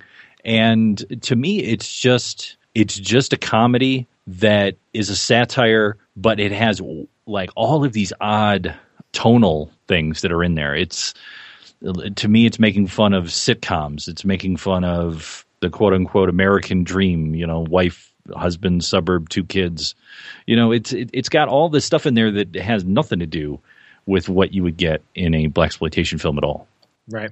Definitely. That's kind of how I feel too. Um, because it was one of those things where like I saw th- I saw this before I ever saw any blaxploitation films because or actually I might have seen Shaft, but you know, it was like I didn't understand why people had been like you know looked at it looked at it that way. Even now like if you go on to different sites and like look at the full list of blaxploitation films a lot of times this will show up on there even though it doesn't fit the fit the mold that was made. I mean, it and be it the mold you know isn't like you know the be all end all but i just i've never understood just because it has black characters. And it, i mean it, it it does have stereotypes rob but it's not those stereotypes of of those films that came later on I guess it's just kind of, I would say, a little bit of laziness, and then also that this film really it doesn't fit anything very easily either. Kind of like blaxploitation, just because it's it's like um it's a parody satire comedy kind of thing. It's like an unfunny comedy most of the time, but it really is more of this like biting satire kind of stuff. And really, there's there's not a whole big uh, subgenre of just satire films. Well, this is one of those films that I'm sure when it was done, the marketing folks looked at it and said, "How the hell do we sell this?" Right. It just, I, I good luck, you know, because it, it is not an easy and accessible film. It's not. You know, the one thing that we, we've talked about before on the show, and the, the one that I bring up is The Simpsons, for example, that it has this broad based comedy, but then there are things that are in there that if you have a little bit more knowledge of things, you get extra stuff. And this is not one of those things. It's not that this has this big, broad, mass appeal comedy element to it, and then there's extra things on top of it. No, this thing is it it because it has so many mixes and so many odd different things in it. It's it's not an easy film, I think, for people to to to really like. And even someone like me who likes it even thinks it's a failed experiment. And I think that partly the reason why it is a failed experiment is because he was making it in a situation that he knew he had to be kind of slick about in terms of order to get certain things in that he wanted. And I'm sure that the the the script that we would see if we can get you know an actual script of what he was supposed to shoot it's probably markedly different than what eventually came out in terms of what we watch today it's funny to go back and look at the marketing material for the film because like the Norwegian lady is all over the marketing material. Like there's um, a, a wider poster that has her in the foreground and and Godfrey Cambridge is way in the back, and it's like he's working out. So maybe it's trying to play on the the the final scene or something. And there's another one with Godfrey Cambridge in the front, smiling, looking at the camera, and you have the you know the busty blonde chick who I assume is the Norwegian in this one in the background by a pool. And then there are these posters that I kept seeing of um, him kind of half black and half white, and the black half has a white woman, and the white half has a black woman, and it's just like it's almost like they were trying to market this as like here's this dude that can step out and you know he's betting white women when he's black and he's betting black women when he's white. And it's just like what what the hell? And that has nothing to do with this movie. Well when um, Troma released my film on dvd they put a two women on the front who were not in the film so it's like just playing up the sexuality. It's like, okay, we got a hot looking woman, put her on the cover. I think that that was just basically the marketing department going, I don't know how to sell this. Well, we got a hot blonde, put her on, the, put yeah, her on the poster. remember, um, I don't know, a few years ago, I was in Las Vegas and my wife and I were staying at the Planet Hollywood Hotel and the re- one of the restaurants there is kind of like themed like it's, it's also it's Planet Hollywood, so it's like all Hollywood stuff. But they have a poster of this on the wall, like in the hallway to the bathroom or whatever, and it's the the one that's like the super political poster with the piece of watermelon with the American flag on it.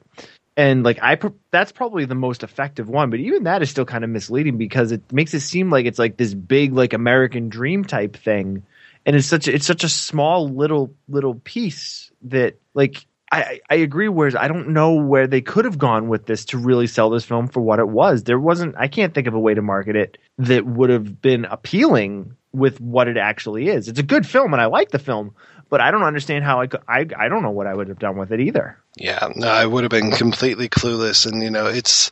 I like the uh, the uppity movie tagline that they had for it, and I think that's what was um, they were smart to kind of play that up, but yeah, it was just uh, I wouldn't know where to begin to try to to sell this to anybody. Even when it comes to like recommending it to people, it's like, well, it's this black guy and he turns white, and uh, or vice versa, and uh, well, um, then not a whole lot of stuff happens. Yeah. yeah it comes across like it should be kind of like very slapsticky when you're like, oh, it's about this white bigot guy that goes to bed one night and he wakes up a black guy. You think, oh yeah, it's gonna be a really funny comedy, and it's not funny. Yeah, I mean, there are certain things that are in the film. Like I said, growing up where I did in in Metro Detroit and the East Side suburbs, mostly white East Side suburbs, that I heard come out of other people's mouths, or I knew that there were certain things like this, like the scene where the neighbors come over and try to offer him money to leave. Oh my God. Detroit had a history of that kind of thing. I mean, Dearborn was notorious for the mayor keeping black folks from moving into the community. And when there was a black couple that moved into his neighborhood, he went over there and personally moved them out. And there was a federal lawsuit that happened because of that.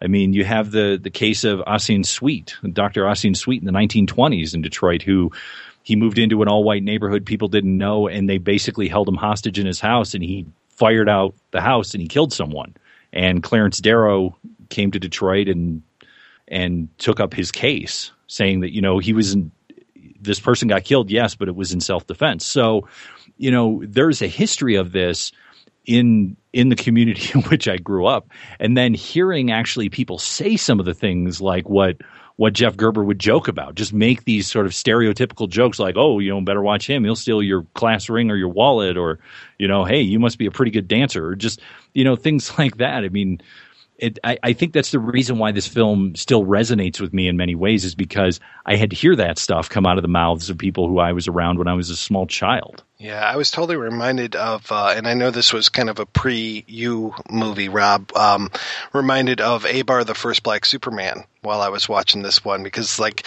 when a black family moves into a white neighborhood, it's like news bulletin. You know, a black family has moved into this neighborhood. We have to get them out, and just all the neighbors just you know. It, coming over and, and you know dumping garbage on the lawn and all this kind of stuff. And it's funny because I even found a clip of uh, Godfrey Cambridge talking about Detroit and talking about you know like um, he even kind of was poking fun at uh, Grosse Pointes. You know, I was like, oh okay, uh, even back then it was um, what what do they call that? It's like uh, they used uh, they had housing covenants. Grosse Pointe had housing covenants back in the 50s and 60s. It was eventually, it was sort of this quiet thing among realtors and people that would buy houses. And it was an understanding that if you sold your house, you would not sell it to this list of people, which included blacks, Hispanics, even Jews at one point were not allowed to buy into the Grosse Pointes. So these were things that people set up amongst themselves in order to keep their communities lily white. And like I said, that scene where the neighbors come over. Jeff, you know our neighbors. Well, the vigilantes. I've got the coffee on. Well, then, uh, what can I do for you, gentlemen? Jeff, we may as well get right to the point. Everybody else does. We fear your presence in the neighborhood can undermine the value of our homes, and we're concerned. Yes, I've gotten a couple of your phone calls. Oh, that wasn't us, Jeff.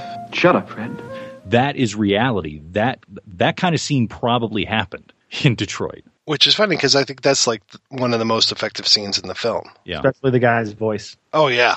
Now I think you've gotten the great deal. you will, will, you have you have to the end of the month to get out of the house.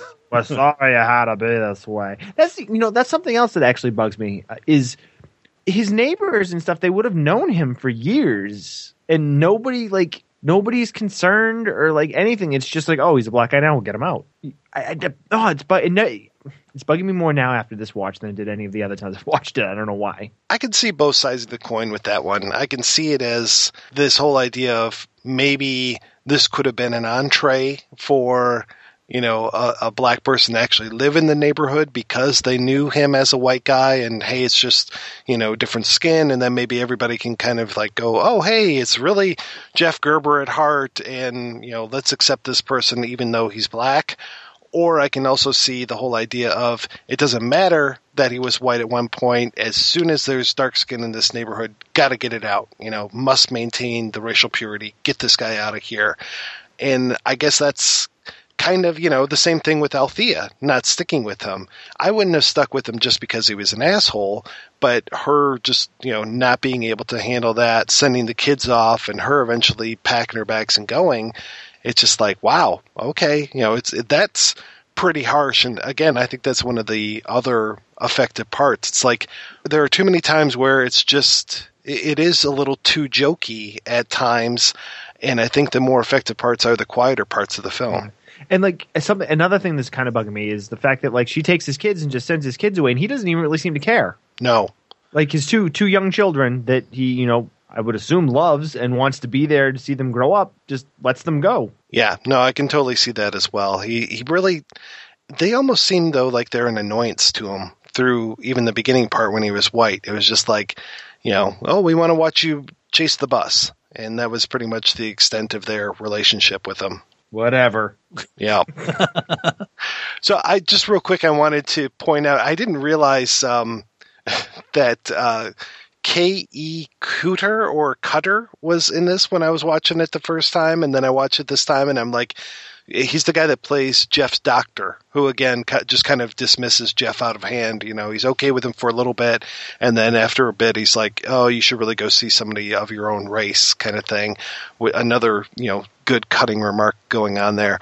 I didn't realize though when I was watching, I'm just like, who is this guy? Who is this guy? Finally looked him up, and he's the guy who plays like that floating head leader of the Armada in um, the Last Starfighter. So I was glad to finally make that connection and go, oh, there's a Watermelon Man uh, Last Starfighter connection. Praise Jesus. Yes. Well, there's another connection to blaxploitation beyond uh, Melvin Van Peebles doing Sweet Sweetback in this, and that's D'Urville Martin. And D'Urville Martin was in many blaxploitation films, including we'll be talking to uh, we'll be talking can't talk to him he's passed away, but we did talk to Fred Williamson and he'll share his memories of him on the Boss Nigger episode we're doing. But D'Urville Martin also was the director of Dolomite, so Mm-hmm. there you go. Not necessarily as good as the sequel, but I understand Dolomite does have a lot, uh, some great stuff going on in it. I remember talking to you about that movie, Bill. Yeah, you were on um, the Outside the Cinema episode of that. That was awesome. It has best performance by a boom mic in the history of film. Yeah, because it gets more than one scene. It's everywhere. All right, we're going to take another break and play an interview with Joe Angio, the director of How to Eat Your Watermelon and White Company, and enjoy it, a documentary on the life and work of Melvin Van Peebles.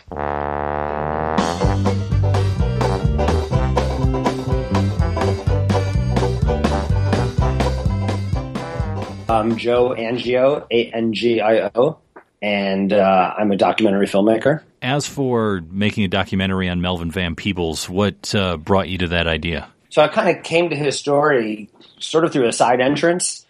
I'm friends with, uh, remember that part in the film where there's two guys who were these uh, stock traders? We were talking about, about Melvin's life on Wall Street. Yeah. Those guys are both friends of mine, um, former roommates at different times. And uh, the, one guy, Brent Nichols, he was actually Melvin's clerk on the on the floor of the uh, American uh, American what was the American Option Exchange, American Stock Exchange. Oh my God, I'm always I'm already forgetting this. First option, first black option share on the American Stock Exchange. That's his his claim to fame on that. And um, and Brent used to tell me all these stories about about Melvin. You know, just you know, I, I knew of. I hadn't seen this. Is we're talking. I'm going years back, like in the mid '80s. Okay, and um, and uh, I'd, I'd heard of Sweetback, but I'd never seen it. And so he would tell me all these stories about Melvin, you know, running with Melvin and you know, the music he'd done and the playwright. And he started running marathons at 40 and just on and on and on. And so I finally, I watched Sweetback and I'm sure like you, like, well, I, it's funny. I actually read the, on your site, say a little bio of you, of your dad showing you, um, um, what was it? Was it Watermelon Man and, uh, and Clockwork Orange? Yeah. Yeah. So sort of like me seeing Sweetback was I probably had the same reaction as anyone who saw Sweetback for the first time. Just like, what the fuck is this thing, you know? And so I got intrigued with him. And then from hearing all Brent's stories, I just kind of started, you know, he, he became alive in my mind as a potential uh, subject for a film. But it wasn't until many, many years later, more than 10 years later, that I actually met him and, you know, proposed the idea to him. So I've been sort of stalking him from afar for for like 13 years.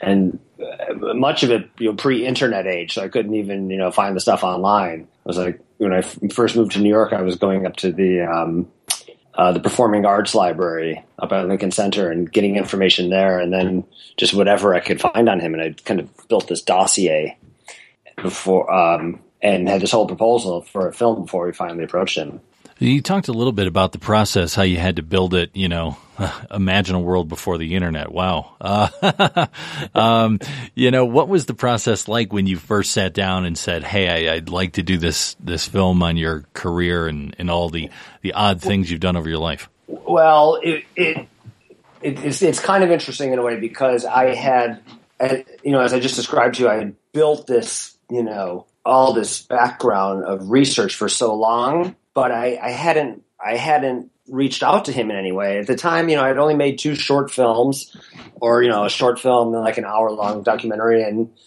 you know, not neither of which had gotten to a wide audience. They'd gotten into festivals and on various you know TV channels here and there, but nothing. I, I had no name certainly to speak of, and um, I'm a white guy, and I kind of was thought, you know, why isn't Spike Lee doing this film or, or the Hudlin brothers or something like that?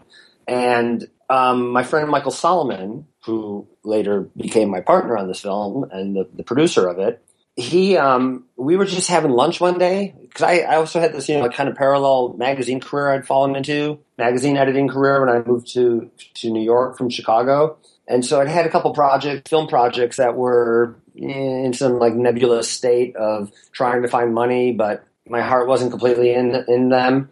But it, coupled with me like sort of having a full time job for the first time in my life and actually making some money. And at lunch one day, Michael asked me, "So what's the deal like with your like? You're going to make another film?" And there, was, like I said, there was this one I was I, that I had been. He had hooked me up with this producer for this other film that I was just kind of withering on the vine. I was like, "Yeah, there's like there's that, but the, the film I really want to make is on Melvin Van Peebles." And his, his jaw kind of dropped. He was like, "Joe, I know Melvin really well, and Michael's a good friend, and we'd known each other for years. It had just never come up. You know, we'd never talked about this." So to make kind of a long story short, from what first started as Michael going to being my liaison to get to Melvin because his thing was always, you know, listen, Melvin, you got to come correct with Melvin to take you seriously. You're going to have to have like the money behind you and everything to do this right. And whenever I went out to try to get the money, they were saying, "Well, Melvin's on board, right?" So it was a, kind of a vicious circle of a, you know catch twenty two. So finally, after about a year of um, futile efforts to raise the money for the film, I was like, well, we just got to get Melvin on board. And that's what I asked Michael if he would want to come on as a producer. And he said, absolutely. And so he then brokered the introduction. And I didn't really know that, you know, really, I hadn't appreciated just how well Melvin, uh, Michael actually knew Melvin. So here, when I finally met him in March of 98, I had been, you know, I moved here in 91. Like I said, had been sort of sitting on this thing for a number of years before that. And in my mind, as long as Melvin hadn't said no, the project was still alive. So, um, and I, it was like one of the most, you know, nerve wracking days of my life because we're sitting in this booth and I'm like all prepared for my spiel of what I'm going to say to, uh, to Melvin. And I didn't even have to utter a word. He just, we're sitting in this diner and he looked at me and like turned to Michael, who was sitting next to Melvin and said, and Melvin said, your friend Michael Solomon has had my back for years and helped me out a lot of jams he I read your proposal. He vouches for you. That's good enough for me. I'll do it. And it was like it was. I didn't have to convince him at all. It was that sudden and that easy. And it was all based on the trust he'd had with Michael. So yeah, that's pretty amazing. I was going to say, you know, he he comes across in interviews and obviously in the film he did and everything is a very independent guy. I mean, strong in his opinions, strong in his art and in his life and things like that. I mean, how is he to work with to oh, actually oh, sit down and put it together? Well, absolutely, because that's the thing. I was like, you know, he doesn't suffer fools gladly. So he it, it ended up being great because I know I know I know Melvin's had some run-ins with people that he's had relationships with before that that aren't there anymore. So I think we were we had a, the fact that it was you know Michael and I that Michael had the French the you know the trust of a of a friend someone who's close to him that I could come in with some distance and like keep a journalistic distance and some objectivity um, about it. And since I you know I was as the director, you know, the in creative control of it, and, and Michael was, you know, facilitating making it happen as the producer but we really were like on all the shoots together and everything. We were kind of a two man band on the whole production. So it was a it was a very nice, it was a really good dynamic. And um, I guess I just never did anything to really piss him off, other than step in his shot one time when we were shooting them, uh, shooting and filming his his uh, movie in France. And I was just kind of on the side and stepped into the shot, and I thought he was going to tear my head off. but other than that, it really it was. I I I, I can't even think of a of a testy moment. You know, maybe sometimes he was tired and you know, just like, uh, but he would always he was he was a trooper. He was really game, and it just went on so long. You know, it, it was um, a lot of it was due to some you know garden variety independent filmmaking reasons, but lot, most of it was really due to. I mean, I also had a full time job the entire time I made the film, so that had something to do with it. It was eight, you know eight years. It, um, it literally coincided almost to the day of my eight years when I was the editor of Time Out New York Magazine. I, we started shooting the film on the Saturday after my uh, of my first week there, and I left the week it opened um, at Film Forum in New York.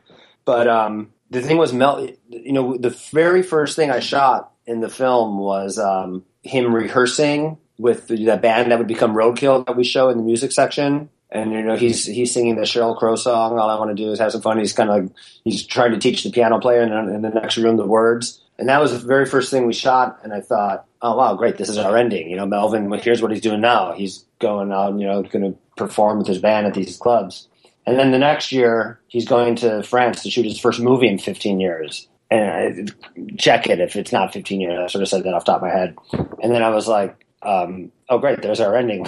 we got to shoot that. And he just kept doing things like that for the next, you know, five, six years. I was like, oh, we got to shoot that. There's our ending. That whole that whole thing that he was doing with Isaac Julien. We didn't we don't mention Isaac Julien in the film, but that whole make, making of the sculpture of him was for this exhibition and uh, accompanying film that the British video artist and filmmaker Isaac Julien was making on exploitation. And uh, in it, some he encounters this um, this replica, you know, stat- inanimate statue of Melvin who comes to life. So they had to create this this this statue, and we shot that whole process of them making, you know, from the casting to the actual creation of the sculpture, and that became sort of this gift from heaven that fell in our lap as it became, as, as you know, this narrative through line that carries the film.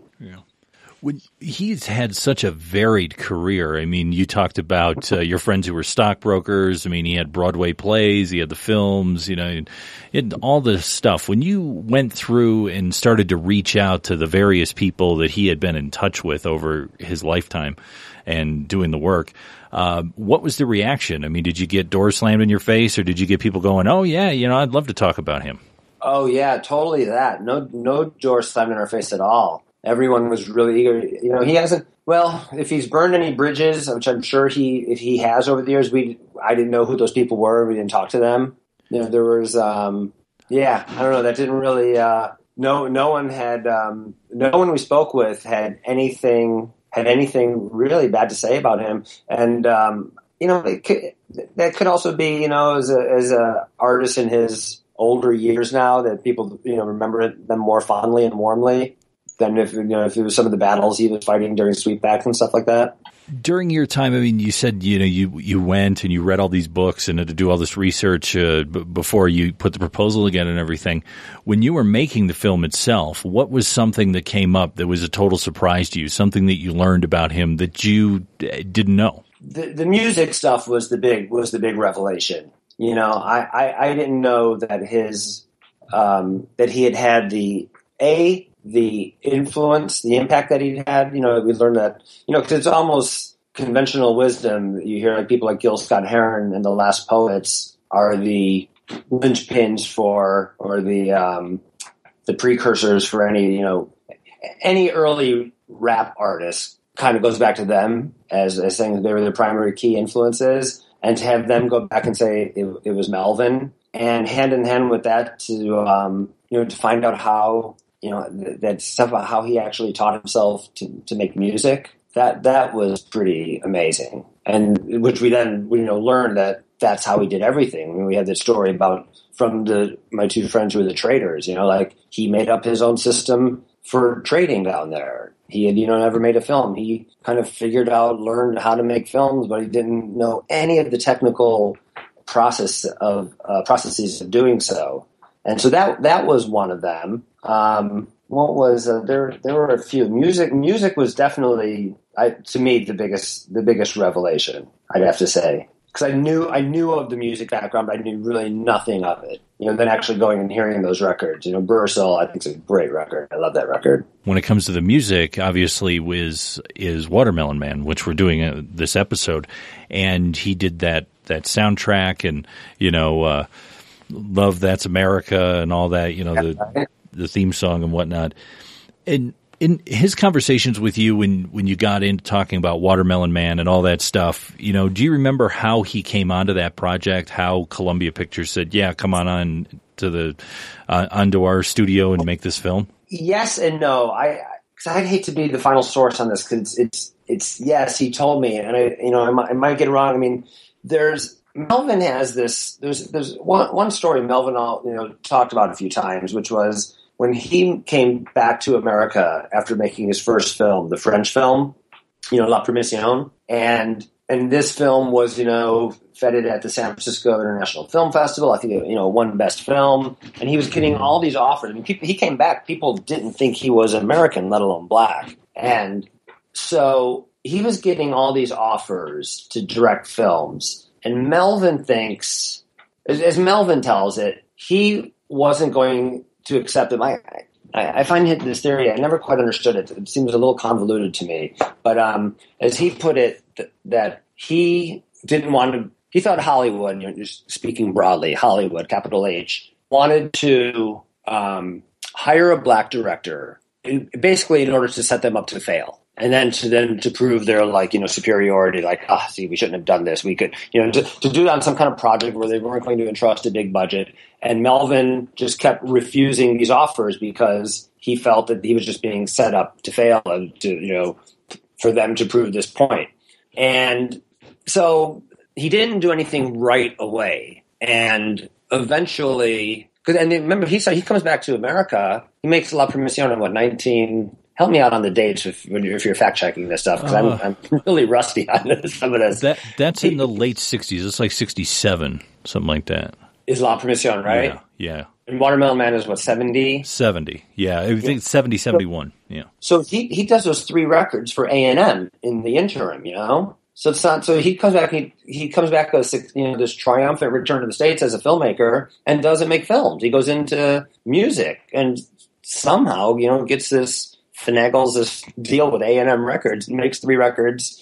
And in that time eventually the script for watermelon got to him. And that's when i guess he figured enough time had passed or whatever that now there was something that he could do that he felt he could do justice to that he would take on. But there's there's that interim there where he claims he was being offered films and turning them down for that reason that that reason i don't fully understand it as he described it Well, I mean, it's interesting if you look at it in that period because there really are not a lot of prominent black folks. I mean, in that era in, in mid late '60s, really the only one you could probably point to is Sidney Poitier, right?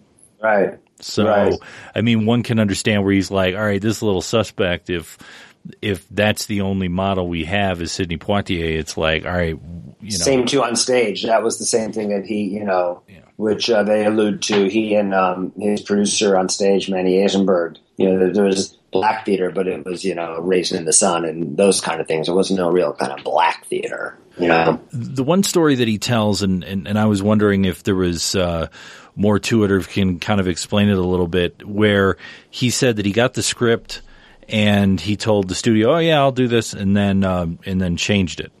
that's the ending. Yeah, Yeah, because the end, the ending, you know, they wanted they wanted this whole thing to be like this, you know, this crazy bad dream sequence, and he he wakes up and he realizes the folly of his bigotry, and you know, he's now like a, a, a chastened white man, and um, so as Melvin tells it, it's um, you know, he kind of he kind of put on this. You know, sort of exaggerated step and fetch it sort of character and would say, you know, oh yes, yes, sir, yes, sir, I'll shoot the ending that way because they didn't see it in the shooting script, and um, and he never did, but he didn't, but he didn't show it to him until long after they had, so they had, you know, broken the set and and, and struck it, so they could, so they couldn't do anything, they couldn't make him go back and reshoot it. So he was just like, yeah, I'll do it, I'll do it, and he said he just never, he just never shot it that way. He was just like, you know, I was, I.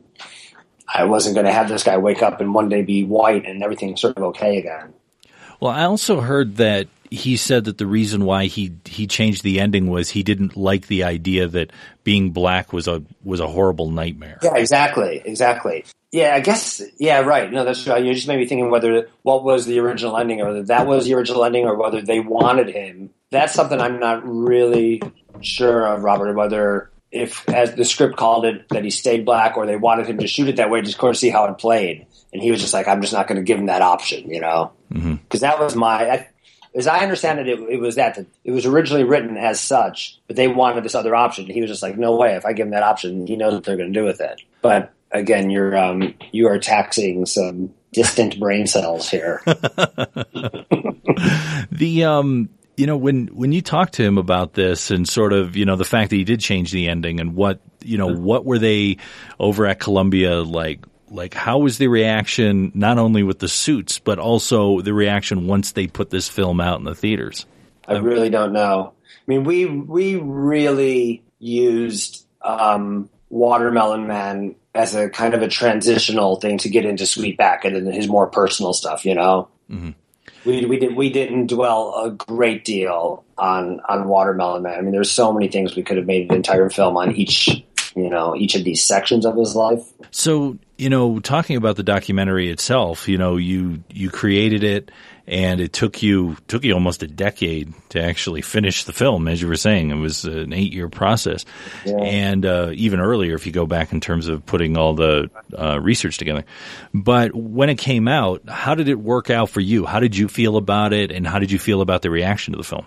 I was really, I was happy. I was really happy with it. I think the the reactions, the re, the, the reactions from uh, from audiences who saw it first at the film festivals, and then when it played kind of in its limited theatrical runs here in New York and at a couple other places, were um, were really gratifying. I have to say, I and, and especially well, sort of two different parts. There's in, on the big broad level, like this is mostly going like to film festivals when you're meeting people, you know, when you're meeting people directly after, you know, follow, uh, directly following the screening, and you're getting initial feedback. There, it, usually fell into one of two camps, which is um, like, oh my god, I'll, you know, sort of daunted by his, you know, just his skills and his, you know, can't never say no attitude and they're just like god i'll you know i'll never be able to accomplish anything in my life but the far greater reaction um, was just like people are getting so inspired like i'm gonna you know i'm gonna go home and get that novel out of the my desk drawer that i've been you know, it's been moldering for a couple years and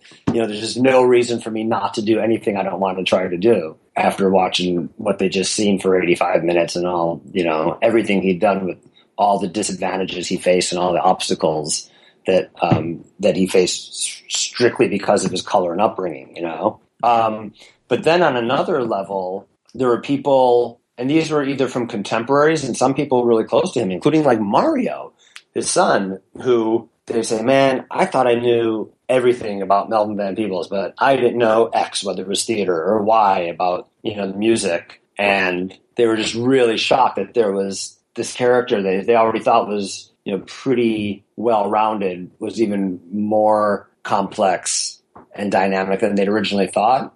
I as far with Mario, I sat next he sat next to me at the Los Angeles Film Festival and he was he was like hitting my shoulder with the back of his hand like throughout the entire movie going going it's sort of like going are, seriously are you kidding me you? and afterward he told me um, people were shushing him actually behind.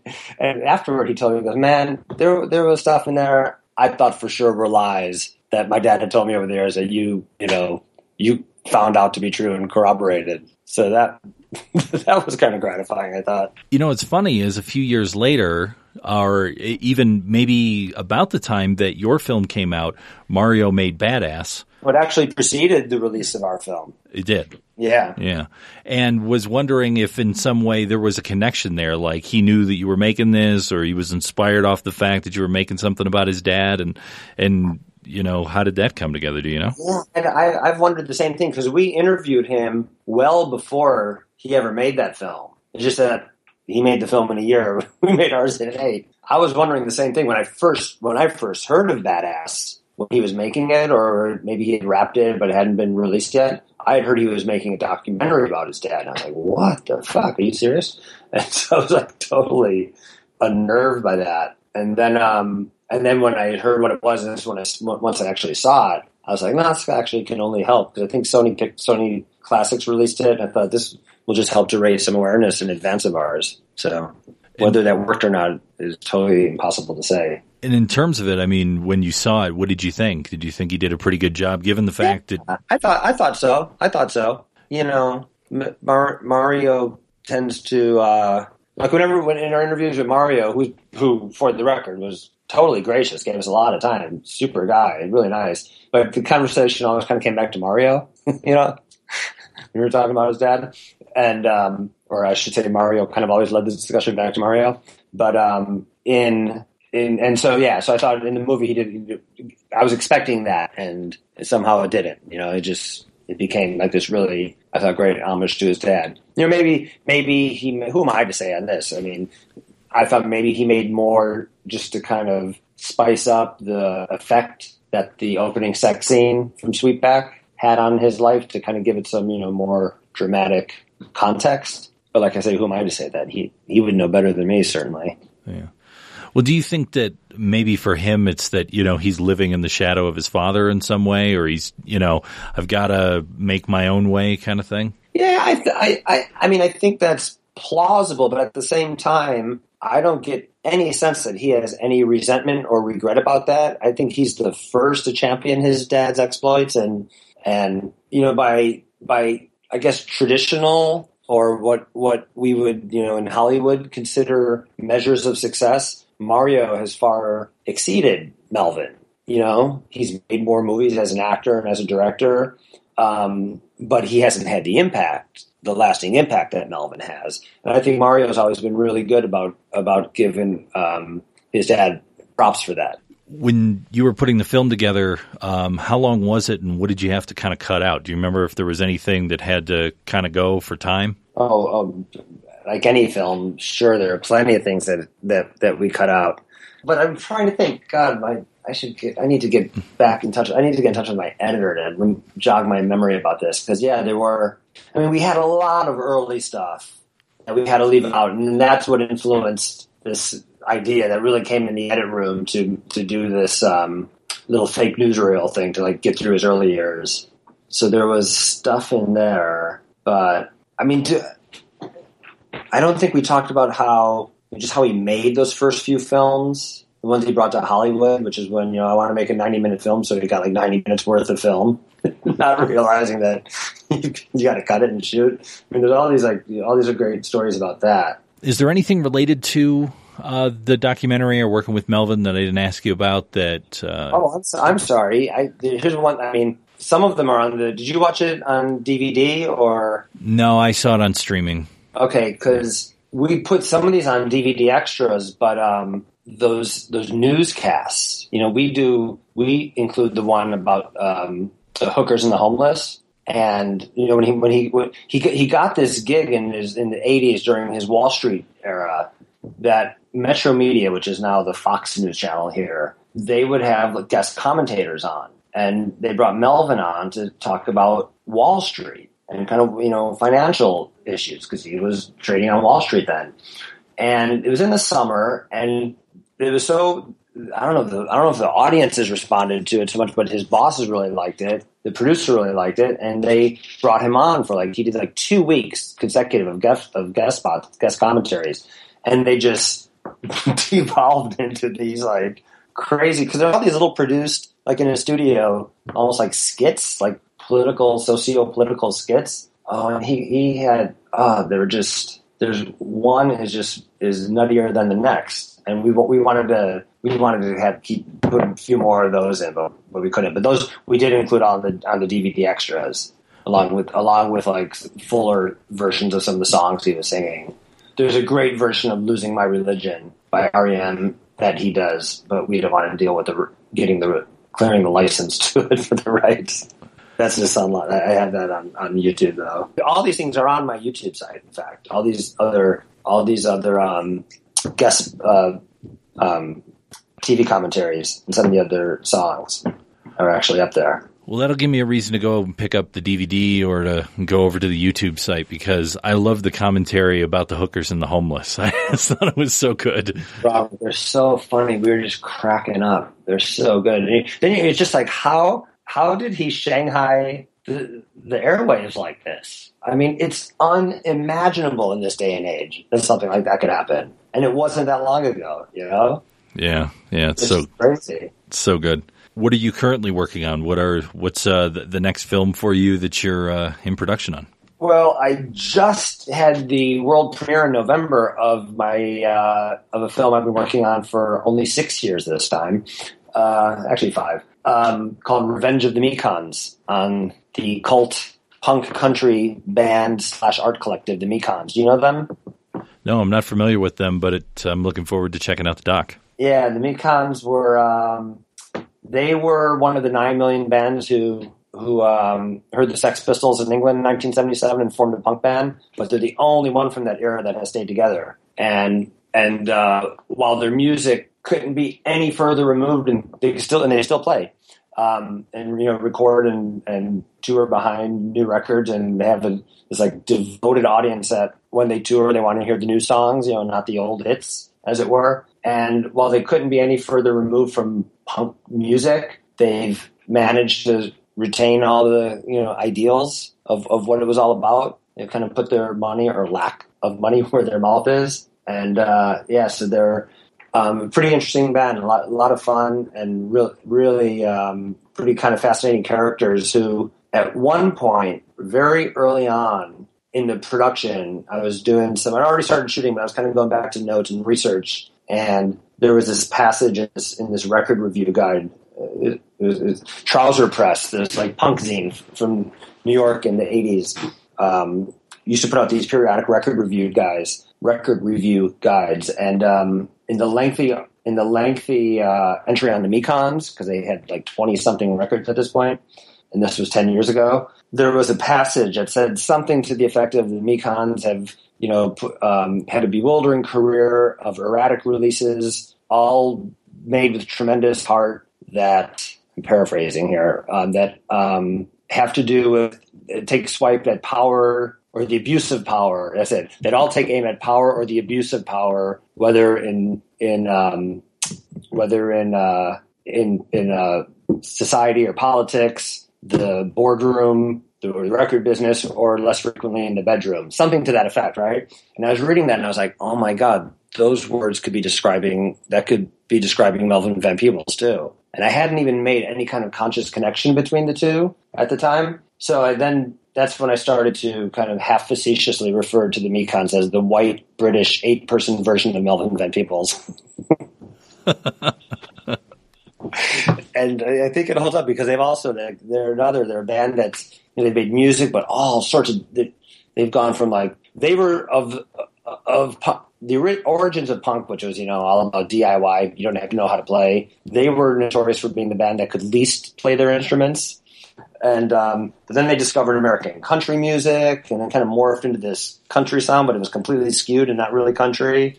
And then like folk, and then they started getting these other members who brought in different instrumentation that was like you know North African and Middle Eastern and fiddles and really complex and dynamic, but also continued to make art collectively as the Mekons, but then also working with avant-garde theater directors and they did a group they wrote a group novel together and they collaborated with Kathy Acker and made one of her books into an album that they later performed on stage. I was like, oh my god, this is like Melvin's career. So, so I realized that I unknowingly had some kind of affinity to these polymaths who just do whatever they want and do it on their terms. That's called Revenge of the Mekons, and it's just it's only been in three festivals in the last month, and uh, starting in February, it's it'll start picking up. There's a number of uh, festivals in the late winter and spring that it's scheduled to play at. So after the festivals, uh, what's the plan for release? Do you have any idea yet? Well, it's probably a little premature to say. We've got a couple things pending that we're hoping to actually, you know, if not finalize, get more uh, clarity on in the, in the next week or so. It's just like Sundance is looming, so all these people that we deal with will head off to Sundance in a week and a half, and then you we won't hear from them again for two months. So it's like try to do whatever we can now, otherwise we'll have to put it off till then. But it's looking like we're going to get a theatrical release in New York for sure, and then hopefully that will bode well for around the rest of the country. Sounds good. If people want to find out more about the new film or about your work in general, where should they go? Uh, new film is mekonsmovie.com. M E K O N S. Mekons Movie. And there's also, you know, I have the M- MVP movie is also the website for the for the Melvin film, where they can buy really cool replica rated X by an all white jury T-shirts from. we need those. exactly, as, as seen on the DVD cover. Excellent. Especially if you're an extra large, we got a lot of those left.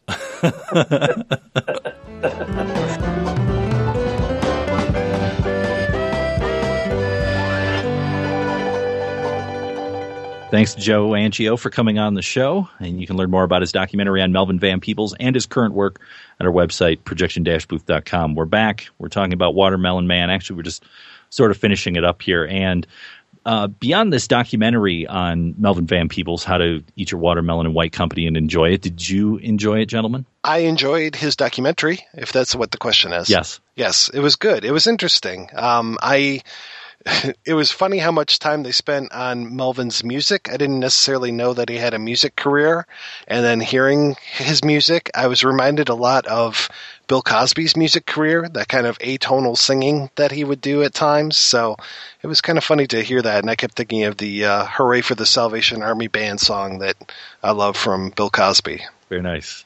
Have you had a chance to see this, uh, Mr. I Bill? have, no, I have not. It's actually it's on my list of stuff to watch, which is just every day seems to get longer and longer. I'm it's it's it. I haven't watched it yet because it's like I've seen the Melvin films that I want to see, and you know I don't like I said my I said I'm not a huge fan of of uh, Sweet Sweetbacks, and I do like the Watermelon Man, but I mean I've done a, I did a fair amount of research for the Watermelon Man between our show and then you know obviously revisiting for this, so I'll get to it when I get to it. I'm really not that. um dying to know that much about him, to be honest. Well, here's another film that I don't know if you've seen. It's a documentary featuring Melvin. It's basically black film through his eyes. It was called Classified X.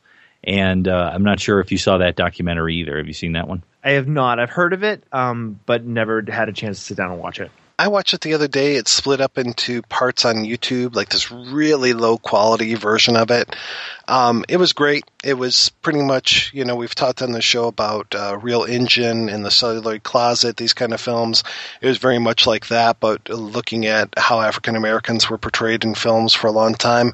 I think it could have been like probably twice as long and a little bit more uh, in depth, especially looking at um, white people playing in blackface.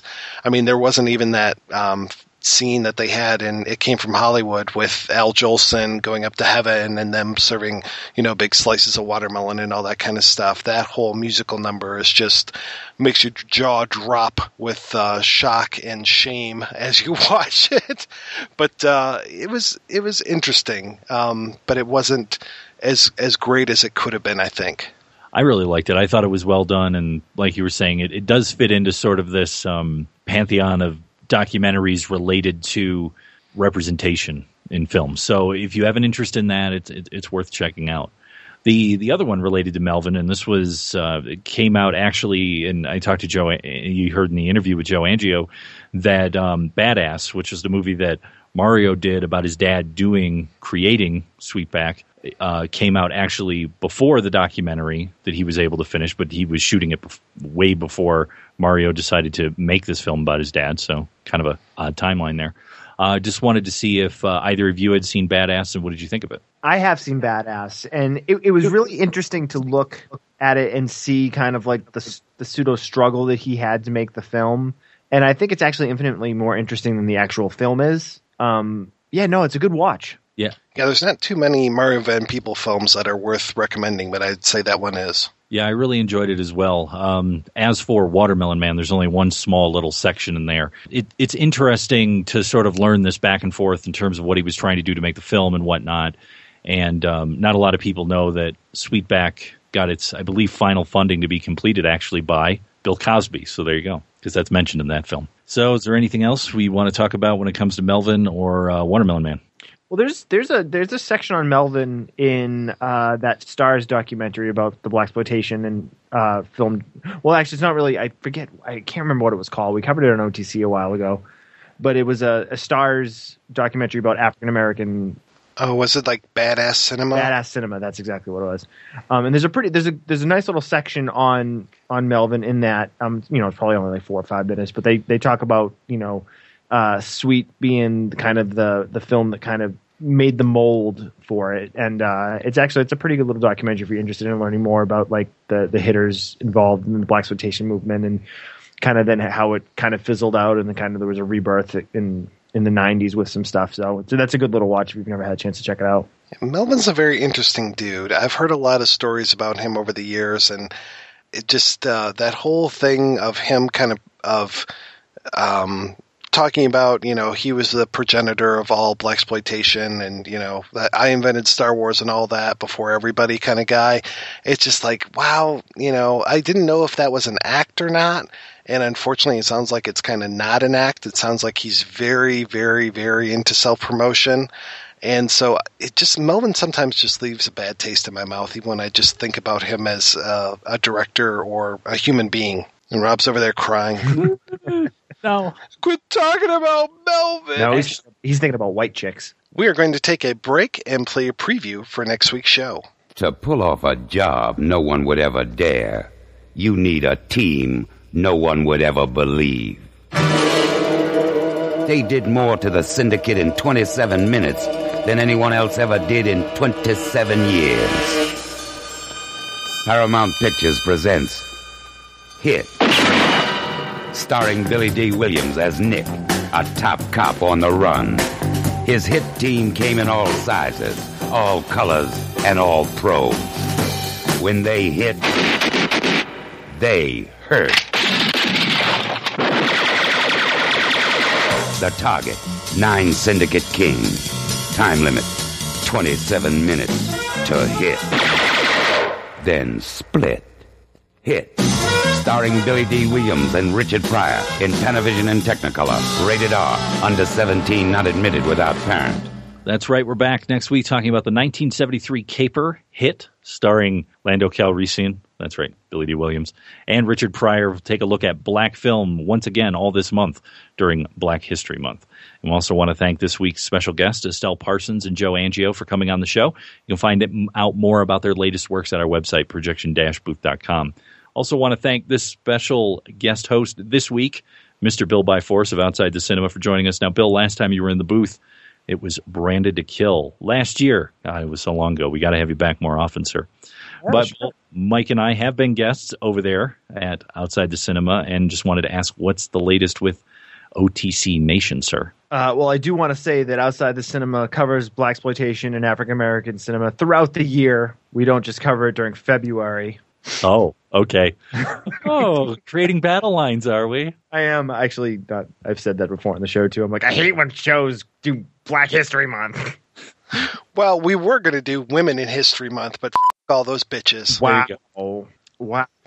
So going on on uh, outside the cinema. Uh, depending on when you decide, when you guys listen, meaning listeners, when you listen to this, we are celebrating our sixth year getting started uh, with our episode next week. We're actually broadcasting live now on Wednesday nights at 6 p.m. Our six year anniversary show is our next episode that's coming up, which I think will be out day after this releases or something like that. So check that out if you don't know about us. We are a cult cinema show of all kinds, been around forever. We've got over 300 episodes and somehow we managed to keep doing it. I don't know how, but um, but the big thing that we really got coming up is our um, 2013 year-end review show, uh, which is very pertinent to the projection booth listeners because uh, Team PB is going to be taking part in that. So I'm really, actually, really excited about it this year because we weren't able to do a roundtable last year for 2013 review. So what we do is we each write our top 10 list and then we put it in together, assign points, and get an overall list from the four of us. And uh, I hope you guys are as excited about it as I am.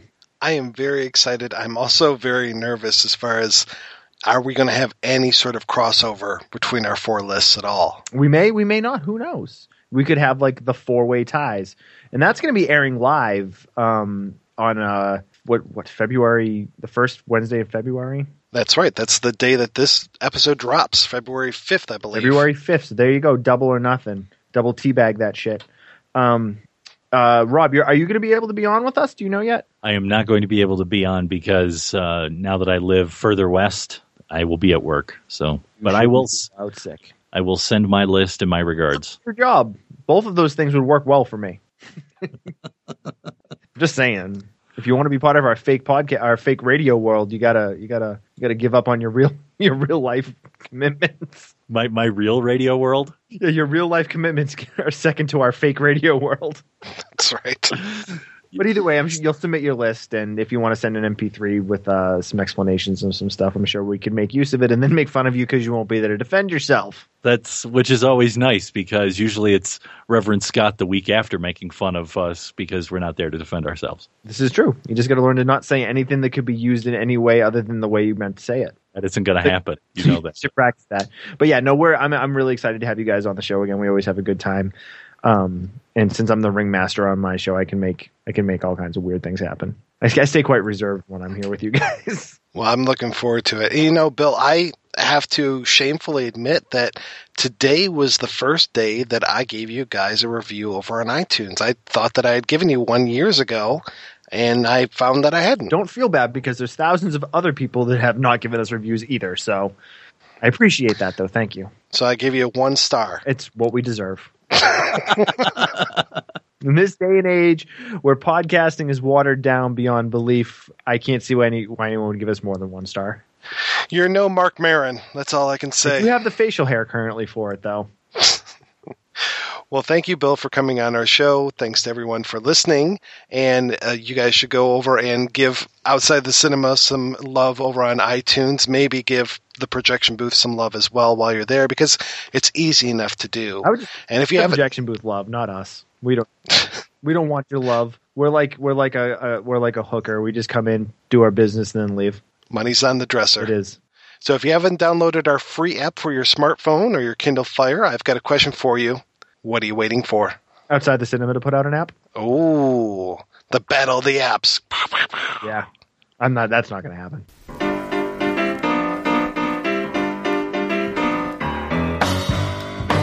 Excuse me, buddy, but. Excuse me, lady, but. You fooling, ain't you? Where can I be?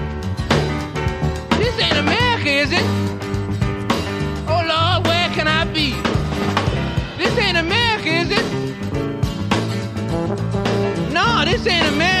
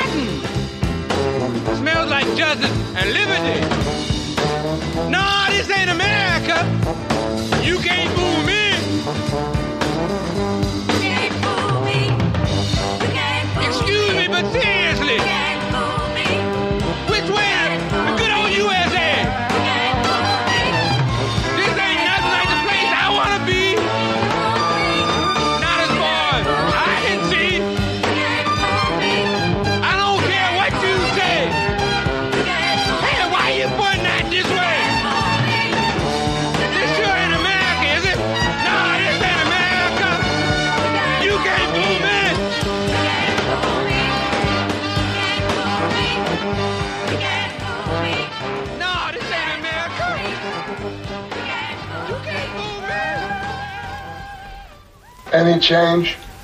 No. But I don't imagine it would be immediate. I mean, I don't think any intelligent Negro expects it to be immediate. Don't be so militant. It's different. I'm not militant, I'm white. I expect it to be immediate.